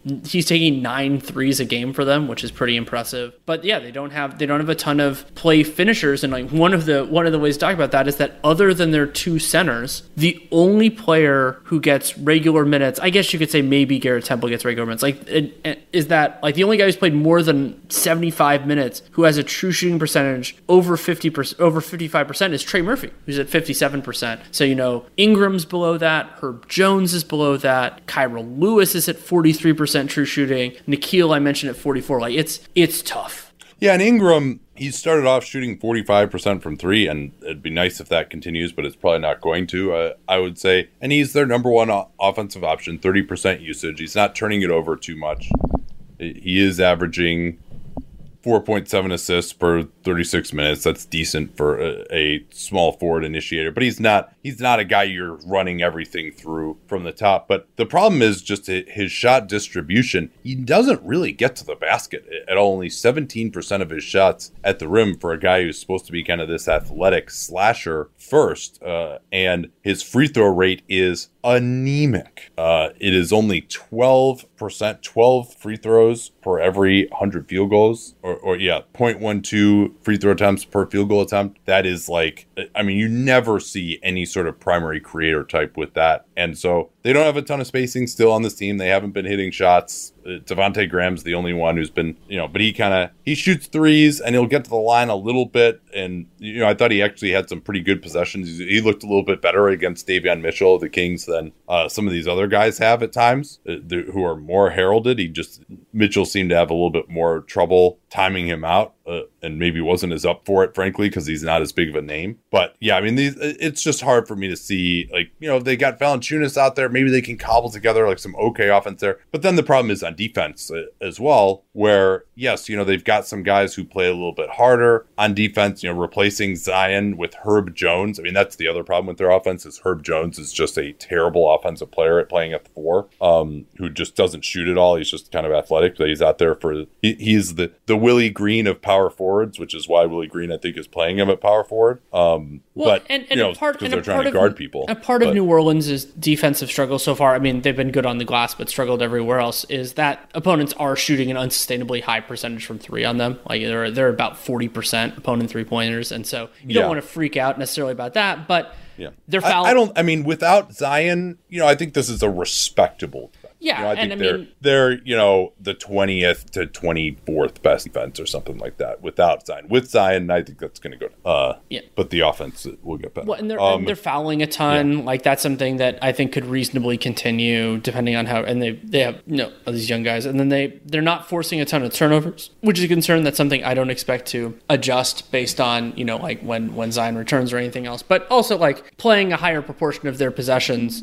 against a with a set defense would probably probably be a big help. So that's something I'm looking forward to. But let's get to the kind of the Sacramento portion of the game and actually. Well, well, what couple more? Sure. Sorry, a couple more Pels observations that I had here. Uh, Valanciunas just uh, as a pick and roll defender late in games, and especially when it's the pick and roll involves him and Devonte Graham, and both those guys kind of need to be out there for offense with the way this team is built right now. They just have no chance to stop anybody. The Kings late in that game as it got into crunch time were able to get four pick and roll buckets in a row essentially uh, either setting up plays out of pick and roll to the big or just buckets by the ball handler uh, in the attacking the Graham Valanciunas combo. And then Jaxson Hayes started off poorly against Sacramento. He actually did come on a little bit, and uh, he's been their most efficient offensive player with over 60% true shooting, which you would obviously hope for uh, with him. But he, he was able to get some nice dunks off of like missed layups on the pick and roll, uh, where he's able to come in and uh, had a couple of nice blocks uh, as well. Uh, still can can run the floor. So I, you know, is he going to be worthy of the number eight pick and, and, a starting center? I don't think so. But he's, showed, showed at least some flashes in this game. There have also been some games where it's been really rough with him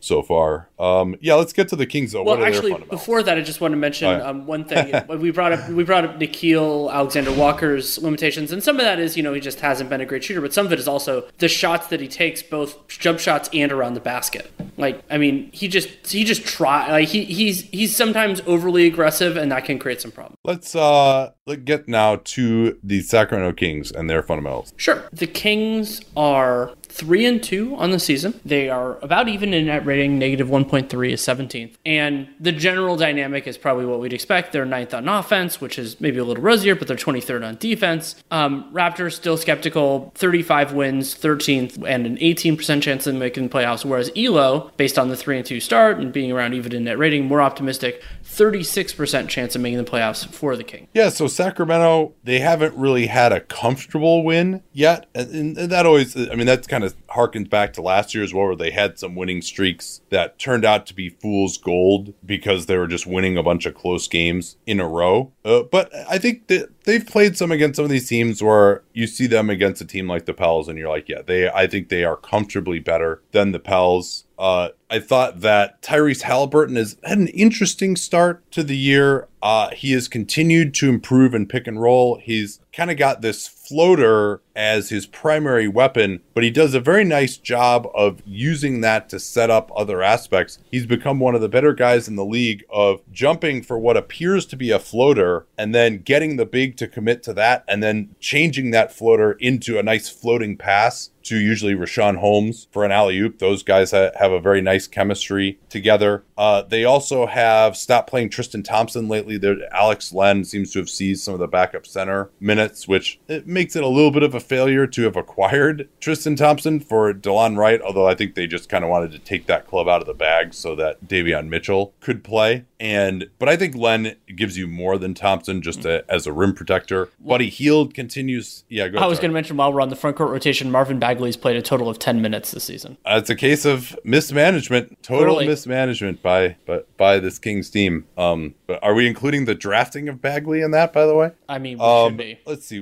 Um, Oh, I wanted to De'Aaron mention- Fox. Yeah, I wanted to mention Harrison Barnes before we get into Fox. Um, Yeah, yeah. Please let, let's let's let's talk about him. Yeah, Harrison Barnes has had a really strong start to the year. Maybe it helps when you're shooting 53% from three. He's taking 7.2 per game there. And so Barnes, PER over 25, true shooting over 68% on 23 usage, which is really impressive. And so I, I think that the, um, like the start for him is given the Kings a margin for error, which is important when you consider the struggles of De'Aaron Fox, which we can talk about a little bit. I do want to save that potentially for a future one, but we still can talk about it a little bit now, especially in the context of the game Yeah. against the. Uh, Well, let's let's continue on Barnes actually. Okay, sure. I mean, the fifty-three percent from three is not going to continue, but he's just has been very efficient offensively. He had eighteen points uh, on only twelve shooting possessions. In this one, obviously, had that huge game winner against Phoenix that we talked about uh, for the gamer. But one of the things that stuck out the most to me is that he's just become a better on-ball player with better feel over the course of his career. One of the criticisms that I had of him early on was that he was very athletic, but he just didn't really have good feel for finishing. Around the rim, he'd just kind of jump as high as he could and would either get blocked because he didn't have a good understanding of how to use his body or move the ball around to avoid the shot blocker or just didn't have the touch. But now he's really slowed down and he's become one of the better guys in the league at that lower the shoulder Euro step move. When he gets into the lane, he'll just go slow. He's got that big, powerful body, especially if he's playing, he's mostly playing at the four, but if he's being guarded by a smaller player, he can just get his shoulder into that guy legally, you know, because the guy's not in front of him enough to take a charge, knock the guy backwards, and then Euro step over the other way, get himself open, and just not be out of control so that he can make a play uh, much better around the rim. They're even working him in pick and roll on occasion, and he still is uh, getting some reps as well. Like he was the primary guy guarding Devin Booker at the end of the Phoenix game. I think he's uh, gotten a little bit better there. So he's just kind of floated into his role. And Tim MacMahon had this point on Twitter, which I think is a really good one. A lot of us were critical of the Kings for acquiring him in the last year of his deal at the 2019 trade deadline. And the Mavs did it to open up cap space. They had already traded, or, or yeah, they had already traded for Porzingis at that time, and they felt that they could do better than Harrison Barnes. They didn't want to have to give Barnes a new contract. He was going to opt out. It was like, yeah, good job getting off the rest of this contract. Uh, well, actually, it looked like at that time he was going to opt in. He ends up opting out, but only because the Kings gave him this longer term contract that now declines and actually looks like a really good contract. But the Mavs blew it. Like they would love to have Harrison Barnes on their team right now. They've struggled to shoot the ball. They don't really have any kind of a secondary scorer at forward. You know, I'm not sure he's like quite a number two option, but he could at least be a little bit of a hybrid uh, type of guy there. So he would look really good right now in a Mavs uniform, making what he's making with the Kings. And that was a, a pretty good move by the Kings in the end, one that not many people agreed with and that they deserve some credit for. Yeah, that's a great point by Tim MacMahon, and it also, you know, the it, it's from Sacramento's perspective. Also, you can see how it's it illustrates the challenge of cap space, and you could, I, I mean, it's fair to argue that Sacramento could and should be more tempered in their expectations of the value cap space than other teams. You know, they haven't they haven't necessarily had the best track record. They're better as the leverages than they are, you know, really wooing these top level guys.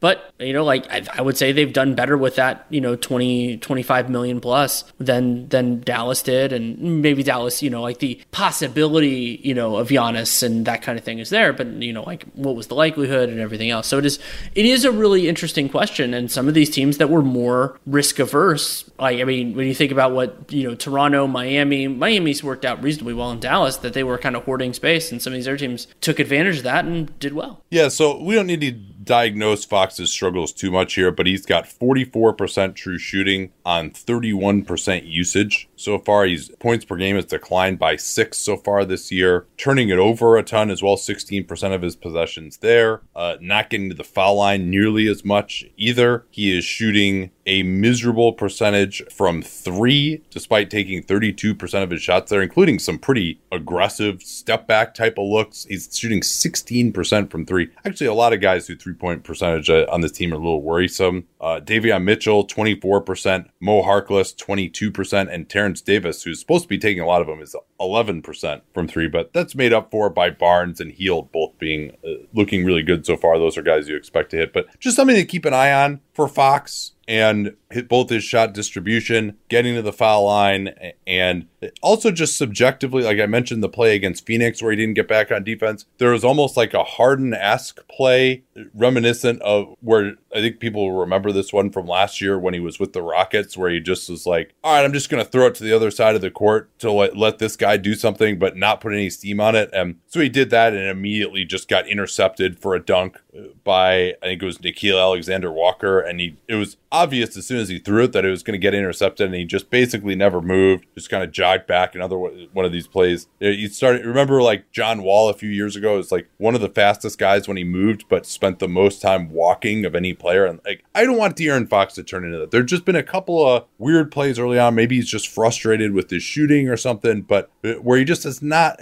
he exhibited unacceptable effort. And that's not something that uh, you saw as much from him uh, before. Yeah, that's. Uh, who's up next here? Yeah, go ahead. Sorry. No, I was just gonna. I was gonna echo that. That's absolutely a concern for me. Um, Everybody in your crew identifies as either Big Mac Burger, McNuggets, or McCrispy Sandwich, but you're the filet fish Sandwich all day. That crispy fish, that savory tartar sauce, that melty cheese, that pillowy bun. Yeah, you get it every time. And if you love the filet of fish, right now you can catch two of the classics you love for just $6. Limited time only. Price and participation may vary. Cannot be combined with any other offer. Single item at regular price. Ba da ba ba ba. let's go to the Oklahoma City Thunder. Uh, we we talked. Well, I mean, the, so the Thunder are one in five on the year. They are. Maybe that's my favorite Simpsons. That actually might be my favorite Simpsons reference, by the way. Just Homer Simpson's cowardly scream. Um, so Thunder dead last in net rating, though they are not last in either offense or defense. They're 29th and 28th, and they're Yay! they're not going to make the playoffs. Maybe that's my favorite Simpsons reference. The uh, the nonsensical crowd uh, yelling. It, just the, the overall crowd dynamics in The Simpsons, like the stuff that they'll do, is pretty funny. But uh, anyway, sorry. I I uh, that was oh yeah that was on on a public pod. Yeah, so Yes, it was. listening to this hopefully heard that too. Um, uh, but yeah, okay. Sorry, so- I, I so the- you the- uh, many times. Yeah, it's all right. The the Thunder lost 103-82 at the hands of the Warriors in San Francisco on Saturday, and I, I mean, like the hard one of the hard elements for like thinking about the Thunder is that you're not necessarily thinking about what are they right now because they're obviously pretty terrible, and they've been better. You know, when they've gotten a couple home games, they've been competitive more often than they were in the very early part where they were just getting trucked. But you're trying to evaluate not only how good are these guys, like Giddey is probably maybe the best example of this, which is not necessarily how good are they right now. How good are they going to be two to three years from now, and do they make sense with each other? But like. I I don't know what like Pokusevski is a crazy one with this. It's, it's like I still don't know what the hell to think of him. And like you say, oh well, he'll be better in a couple years. Like yeah, maybe, probably, but like is that player somebody that I think is going to be like a no doubter starter? Like, I'm not feeling that way yet, but like Giddey, uh, by comparison, I have a much better sense of like what he can do well and how that works with a successful team. Yeah, so I, I that's probably a place to start. And Giddey, it, it, I thought the contrast with Jonathan Kuminga, who made a brief debut, admittedly without really having practiced much at all and coming off of injury, but looked pretty lost even in garbage time against uh, OKC's backups. Giddey has looked great. I, I mean, I if I had to guess right now, I, I was critical of OKC for that pick. I thought they should have taken Kuminga, and we don't know what Kuminga is going to be yet. But just based on how good Giddey has looked already, I would say if you had put a gun to my head right now, like did they make the right pick at six? I would say probably that they did. Uh, and a few reasons for that. We talked some about Giddey already, but I saw him pregame shooting, and this is reporting that you can only get it Dunc'd On. I actually tracked all of his makes and misses in his pregame shooting routine, and, and I thought it was like his floater has been good. Uh, that that was something that he was hitting a lot. I thought his mid-range jumper actually was very reliable. Uh, and then when he got out to three, he was hitting his spot ups at a decent rate, about half of his spot ups, which is that's not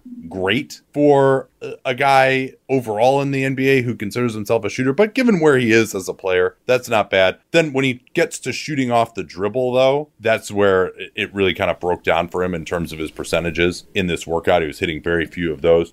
And during the game, seeing him in person, he definitely is faster than you would think that he is. He's able to get downhill at guys some, and he'll kind of go into this like very quick fakes fake series of, of inside out dribbles, which I think are actually helped by his hair flopping around. It makes it look like there's more going on in those fakes than there actually is, and, and likes to get back to his right hand, but also can go left. And just once he gets downhill, it's almost, I mean, he's not this type of player, but it's somewhat reminiscent his finishing at the basket of Magic Johnson, where he's just, he, and Magic, I remember, talked about this shortly after his career was over, is he's like, it doesn't matter who you're attacking in transition. If you're going fast at them and they're not just waiting for you under the rim, they're backpedaling, you have the advantage because it's really hard for a guy to jump and move his feet when he's backpedaling. And Giddey uh, kind of takes advantage uh, of that to get to the basket, particularly in transition, uh, or if he has a head of steam going downhill. He definitely also has an ego as well. At one point, Draymond Green switched out onto him, and he decided immediately that he was going to try and score on Draymond Green, and he went to a step back, which is not that's just not a good shot for him right now. But he's got uh, plenty of room to explore the studio space on this team. He also made a couple of nice plays defensively. You as a lateral movement guy, a one-on-one defender, I think he's going to struggle for some time. The Warriors aren't the type of team that's just going to try to target one guy as much. But he did make a couple of nice plays and help defense. He came over, forced a missed layup at the rim. He's got pretty good size. Like he is a true probably six eight. Um, so I, I, thought he again it was it was a nice. He, also just in transition, he's able to make short range interior passes where he'll kind of get to the elbow and then find guys sneaking in from the baseline or running the floor right to the front of the basket. So pr- pretty impressive by him. I, have liked what I've seen from him so far. Um, I wanted to mention, I got a few other notes here. Do you have anything to break in on? Yeah, I just want to talk. So we're only six games in. I'm not going to go crazy about anything yet, but Lou Dort's rookie year, where he kind of like was thrust into a larger role on that version of the Thunder team, shot you know had all this defensive value, but shot 30% on threes at a lower volume, and then last year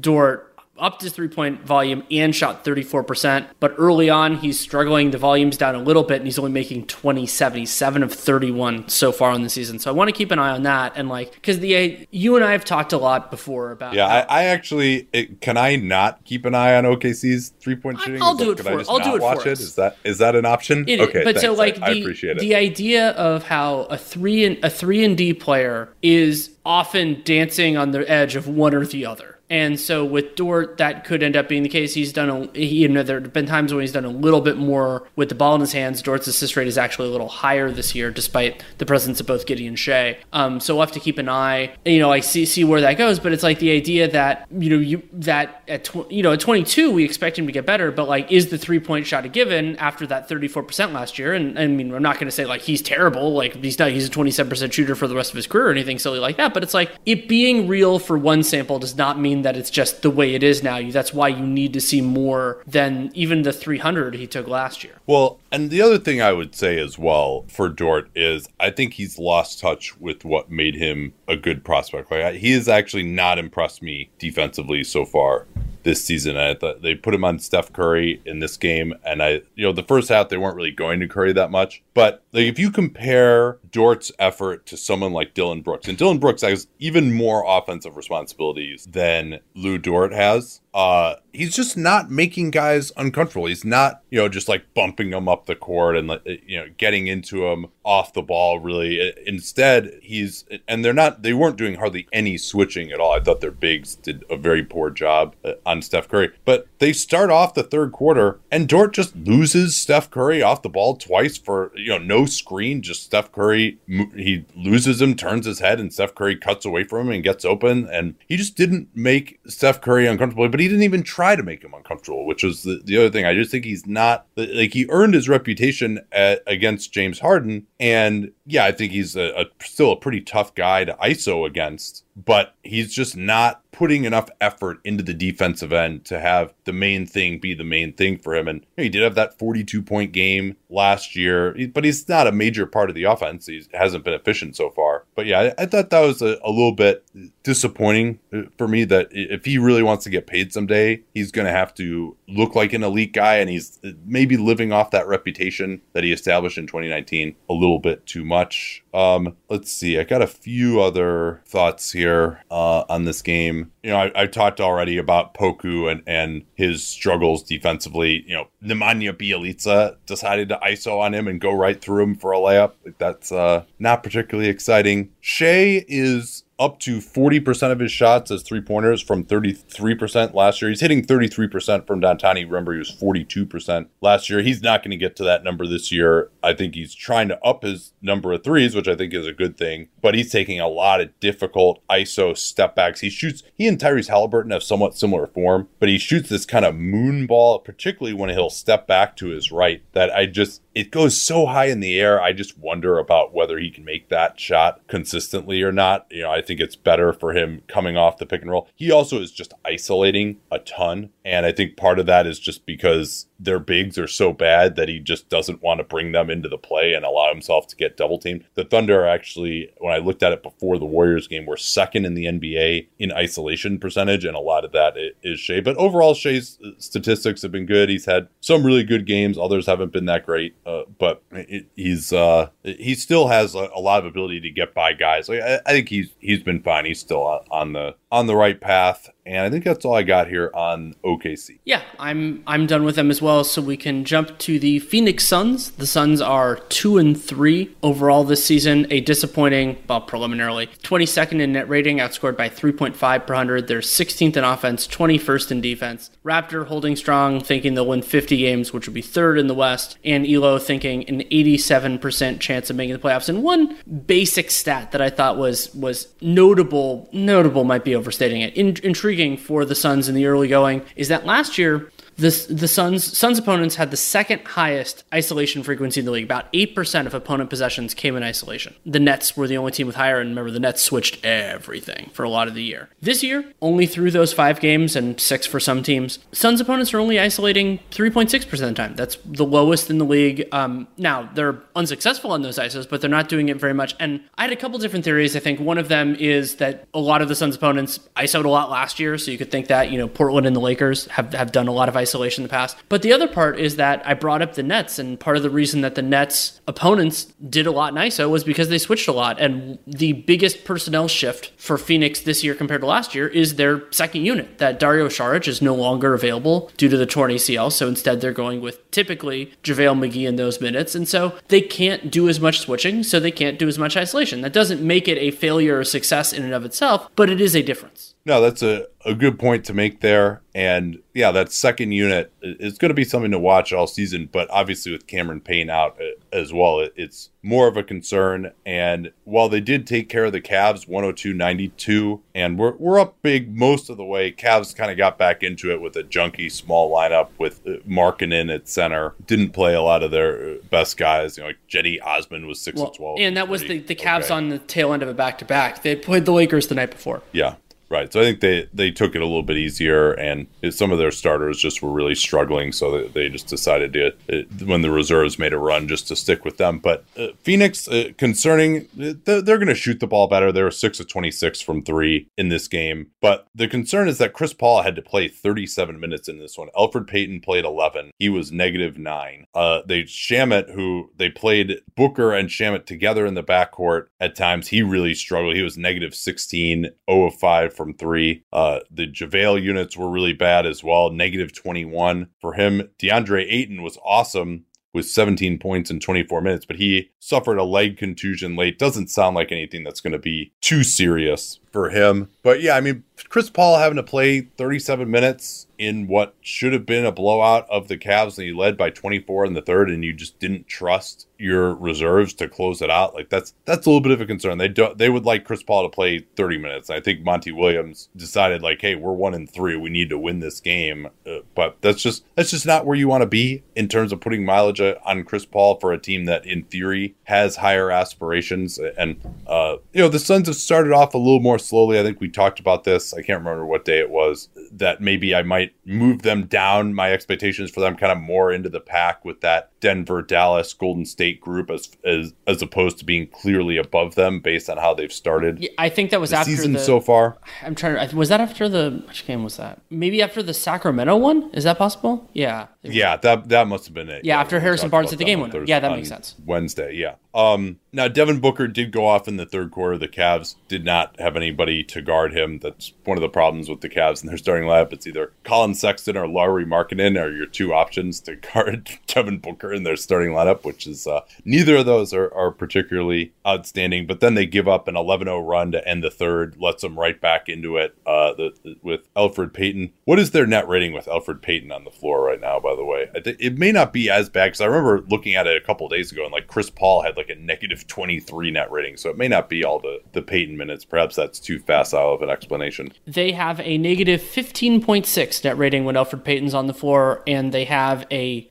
basically a slight negative when Payton is off the floor. So it's negative 15.6, negative 1.3 is, is the Okay, well that's good. Then that that has caught up to expectations uh, in that case. Yeah, they are also facing some pretty bad opponent shooting luck right now on defense. Yes. Um, and they are doing really well on the defensive glass and doing extremely well not fouling. They're second in the NBA with that. So I, I do expect their defense to get better at 21st. You know, I think they'll end being in the top half of the league there. So so that's one thing that they can point to that will hopefully improve. One thing that's a concern for the Suns though is that they are 28th in three-point attempt rate. And for a team that has good shooters, you need to get those guys more shots. I know the Suns like to get into the mid-range and that that's a part of what they do and they are at least getting to the foul line a little bit more, uh, but that's not great and then they're also shooting 31% from 3 and that's going to get better. Opponents are shooting 40% from 3. So some of this stuff is just going to iron out due to shooting luck, but also I think they need to be higher than 28th in three-point attempt rate. Yeah, I, I wholeheartedly agree. And oh yeah, I was gonna I was gonna go somewhere else, but I don't think we need to do that. We've already talked about the Blazers and the Kings in the context of their opponent games, so we can go to the San Antonio Spurs. The Spurs are two and four overall in the season, but despite that, have a positive net rating. In and remember, clean the glass filters out garbage time. They're plus one point seven, uh, which is 14th in the league. They are 17th in offense and a very respectable 10th in defense. Still skepticism, justifiably so, from the uh, from the models. Raptor 36 wins, which would be 12th in the West and a 21% chance of making the playoffs. Elo is a little more optimistic at 36%. And one of the Spurs' two wins on the season was was against the decidedly short-handed Milwaukee Bucks. You know, still good to beat the Bucks, and it was in Milwaukee. They won by nine. And then their only other win was against the Magic at the very beginning of the season. Yeah, but you know they, they've had a couple of close losses. They And they, they, played and they look a lot played good I mean, teams too. yeah. Like I mean, they played. Granted, they played the Lakers without LeBron, but they played the, the Denver at their version of full strength, if memory serves, and then they played the Bucks twice and Dallas. So yeah, Yeah, and they're you know I think projected wins at 36. That seems about right. I think they can be in the lower fringes of the play-in. Um, yeah, and they did have that win in Milwaukee. Bucks, you know, not looking great without Jrue Holiday and Brook Lopez uh, so far. Uh, they finally got Thaddeus Young off the bench to guard Giannis in that game, and he played well. He was five out of eight and uh, was a plus off the bench. Uh, Bryn Forbes had a totally weird game. Uh, he was 7 to 16, but took 12 two pointers and was 6 of 8 in the paint. I think Pop maybe played him some some more than he would have just because that was uh, his former team. Uh, the offense is about what you would expect. Uh, I, when I had uh, Noah McGraw George on to do the preview for them, we predicted that they were going to take a ton of mid rangers. That is the case. They are third in mid range frequency in terms of just overall twos away from the rim floaters and mid range jumpers. But at least they are seventh in accuracy on those shots. And that was one of the things that we wondered about coming into the season. And again, this is very early on, just overall field goal percentage. So this could decline quite a bit. Uh, that so let's not. They're doing what they need to do so far. That's more what this is, as opposed to they'll be fine going forward. Uh, but yeah, so hitting 44% of the their twos away from the rim, that's a pretty solid number enough to get their offense up to where you'd hope it would be. And then the other thing that's helping them on offense is they're running a lot. Yeah, they are, and and that can be a, a, way for a, especially a team with limited shooting, to kind of make to, to get a little bit of advantage. They're playing at the third highest pace overall, and they, they have guys they can push it. You know, Dejounte, that's one one of the things that he can do well. So I, I think San Antonio needs to do that, and I'm happy that they are. Um, one thing that I wanted to bring up, yeah, which has been a contrast from kind of where where they have been at times when they had more veteran groups. Um, oh, so three point shooting might be a problem for these guys, though. yeah, yeah, maybe just a little bit after they shot seven to thirty-one against the Bucks, though they were twelve to thirty in that game. They lost to Dallas. Um, I mean that's that's just gonna be a challenge all year. This team doesn't have a ton of shooting. They're not playing. Yeah. They're not playing four spacing fives. They're playing, and they also oftentimes have limited shooting at other spots. And kind of to tie in to an extent with that, we yeah. wonder. And, and, McDermott is is yes, out and that's and that's where I want to go. Miss at least two more games. Yeah, yeah, is that McDermott? So McDermott got hurt in I believe it was the Lakers game, and so we're like, okay, they're going to start somebody in the in the lineup, and it's ended up being Lonnie Walker in both of them. Walker shot a little bit better against against the Mavs in a, a narrower loss. Um, that they led actually a lot of that game, and then was one for eight, including one for six from the field in the win over the over the Bucks. And so, how they want to make work make it work with that small group? I mean, they could go. I mean, because you want to have somebody who at least can shoot. You know, in that lineup, you don't want to go even smaller with Bryn Forbes. So I, it was kind of Vassell or or Lonnie Walker, and both of them struggled at least from the field in that game. Though the the Spurs bench was an important part of that win. They you know Vassell was plus 14 in 24 minutes. Keita Bates Diop was plus 12 in 17 minutes. More than that variety. And, and, as is often the case for San Antonio, the mixed unit starters versus backups did a really good job against Milwaukee. Yeah. And as expected, they are struggling to find a go to option. You know, I mean, they're probably three highest usage guys were going to be Dejounte Murray, Derrick White, and Keldon Johnson. And those guys, uh, Derrick White's 52% true shooting is the highest of any of them. The other two are below 50%. And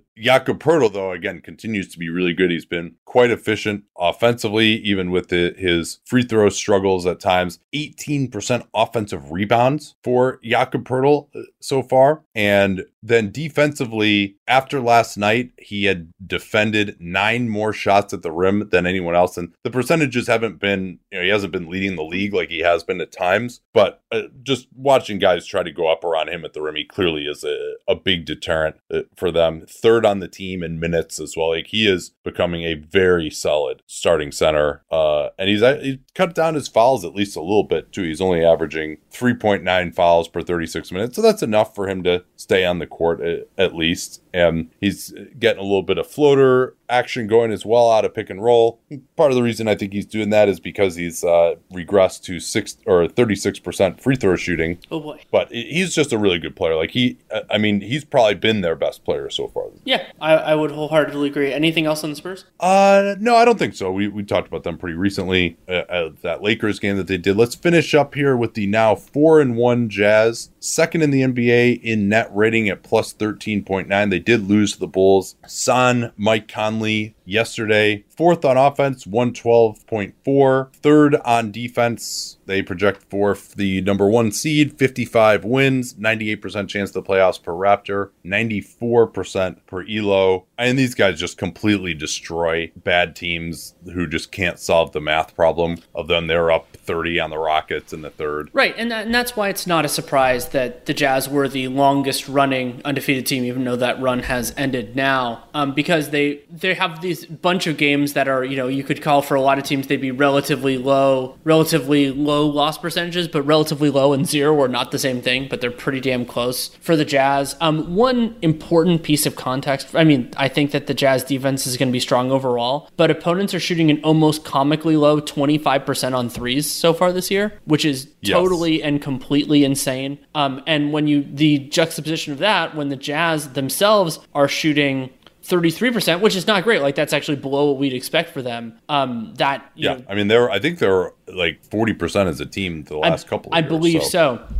But a part of that is also the crazy, like the, the disparity that the Jazz have in terms of attempts. So last year, Utah took 45% of their shots from three. No other team was over 42%. Portland was at second last year. Um, this year, they're at 44.3, so they're basically the same percentage of shots that you from from downtown. But interestingly, a couple of teams are moving close to them. Dallas and Minnesota, both of whom have new coaches. I mean, we're dealing with a small sample here, but those teams are over 44%. And it's not a surprise to me to see other teams moving towards the Jazz instead of the Jazz moving towards other teams because they were kind of at the front of this edge. Yeah. Now, the Bulls, uh, they did lose to them, finally struggled from 3 11 to 38. Donovan Mitchell had 30 points, but it took him 9 to 27 from the field to get there, had six assists and six turnovers. They had 20 turnovers. As a team, the Bulls are a high turnover forcing team, but many of the Jazz turnovers were unforced. The Bulls only had eight steals out of the Jazz 20 turnovers. Uh, the other problem with Chicago as in a matchup against the Bulls is these teams that have two pretty good creators with size on the perimeter, and DeRozan really destroyed them. He had 32 points. There was one play that made the highlight packages where he just left Bojan Bogdanovich's jockstrap uh, out near the block when he just got him with a spin move for a layup. So between Zach LaVine and DeMar DeRozan, they have basically one guy who can guard either of those guys with the Royce O'Neale. And O'Neale, he's kind of better against bigger, stronger players. He's not even necessarily that quick to defend out on the perimeter. So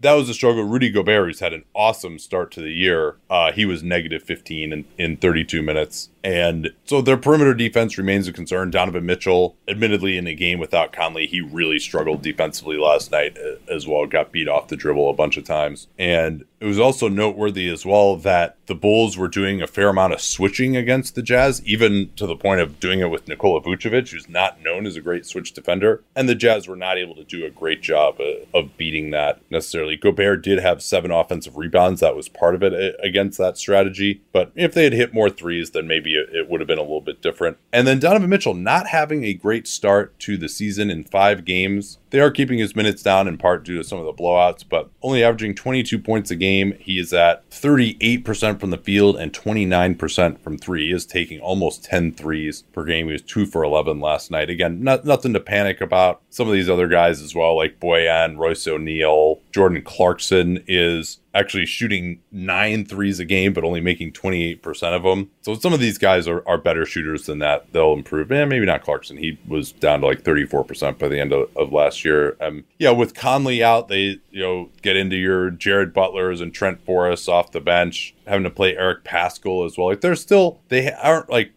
quite humming, but they just are so it's so easy for them to beat bad teams that they're gonna just be fine uh, all year. I, they're still my pick for the number one seed. Um, and I think that will do it. Danny, we got anything else to talk about here? Well, yeah, we should mention for those of you who want to listen to us call a game, you can listen and watch the NBA cast, which will be on League Pass. That we're doing Trailblazers 76ers. That is it's a it's a Philly game, so it's a seven Eastern, 4 p.m. Pacific start. It should be a really fun one. Um, we'll be doing that um, on Monday evening, afternoon, depending on what time time zone you're in. Yeah, Philly versus Portland. That will be an interesting one. Dame Lillard will get get a look at his future team. Just kidding, just kidding, guys. Thanks, Nate. Doesn't doesn't seem very likely to happen. Uh, all right, let's uh, let's get out of here, and we will talk to y'all on Monday for Prime subscribers, and the rest of y'all will have our Tuesday show. You can actually get in and ask questions live on Twitter Spaces. That's at six Eastern, three Pacific, or it'll be released as a podcast later that night. We'll talk to y'all then. Everybody in your crew identifies as either Big Mac Burger, McNuggets, or McCrispy Sandwich, but you're the filet fish Sandwich all day. That crispy fish, that savory tartar sauce, that melty cheese, that pillowy bun. Yeah, you get it every time. And if you love the filet of fish, right now you can catch two of the classics you love for just $6. Limited time only. Price and participation may vary. Cannot be combined with any other offer. Single item at regular price. Ba da ba ba ba.